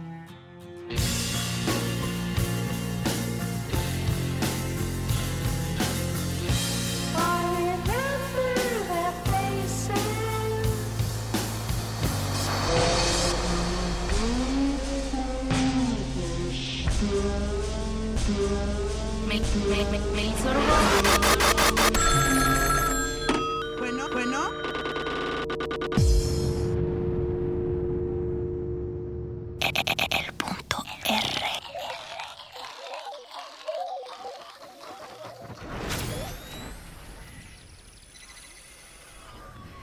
Pues esto es el punto R, estamos hablando de feminicidios, estamos exigiendo no más sangre, no más sangre para las mujeres, no más sangre para estas víctimas que nos estamos dando cuenta que son cada vez más jóvenes, incluso niñas, incluso niñas de 10 años. Eh, hashtag como eh, mi primer acoso nos hacen darnos cuenta de que estamos inmersos en un país muy violento. Natalia. Sí, y estos ejercicios de reflexión, de espacios en los cuales a través también de los medios, como es por supuesto el ejemplo R y muchos otros, pues sirven para eh, reflexionarlo, para platicarlo, para sociabilizar cada vez más el tema y que deje de quedarse, ya lo decíamos Mónica, en el espacio privado y se convierta cada vez más en un tema público y un tema de construcción colectiva. Así es, ejemplos hay muchos, ya estuvimos platicando de algunos de ellos, muchos otros se quedan en el aire, muchas víctimas que no denuncian, que me parece que eso es lo más grave del asunto, porque en el momento en el que eh, pues ejercen violencia contra tu persona es muy difícil reaccionar, muy difícil dejar de tener miedo eh, y pues lamentablemente eh, muchas veces no se denuncian estas acciones. Hay que hablarlo, como nos decía Catalina, hay que visibilizar la violencia y hay que seguir compartiendo nuestras experiencias. El punto R eh, está abierto también para cualquiera de tus comentarios, no solamente cuando este espacio está al aire completamente en directo, sino también a través del correo contacto arroba resistenciamodulada.com. Así despedimos este programa. Mónica Sorrosa, su servidora Eso sonó bien formal, Natalia Luna. Y del otro lado del cristal agradecemos a Jesús Silva que estuvo en la operación, a Betoques en la producción y les debemos la recomendación de el cine a través de este programa, pero nos escuchamos mañana en punto de las 9 de la noche.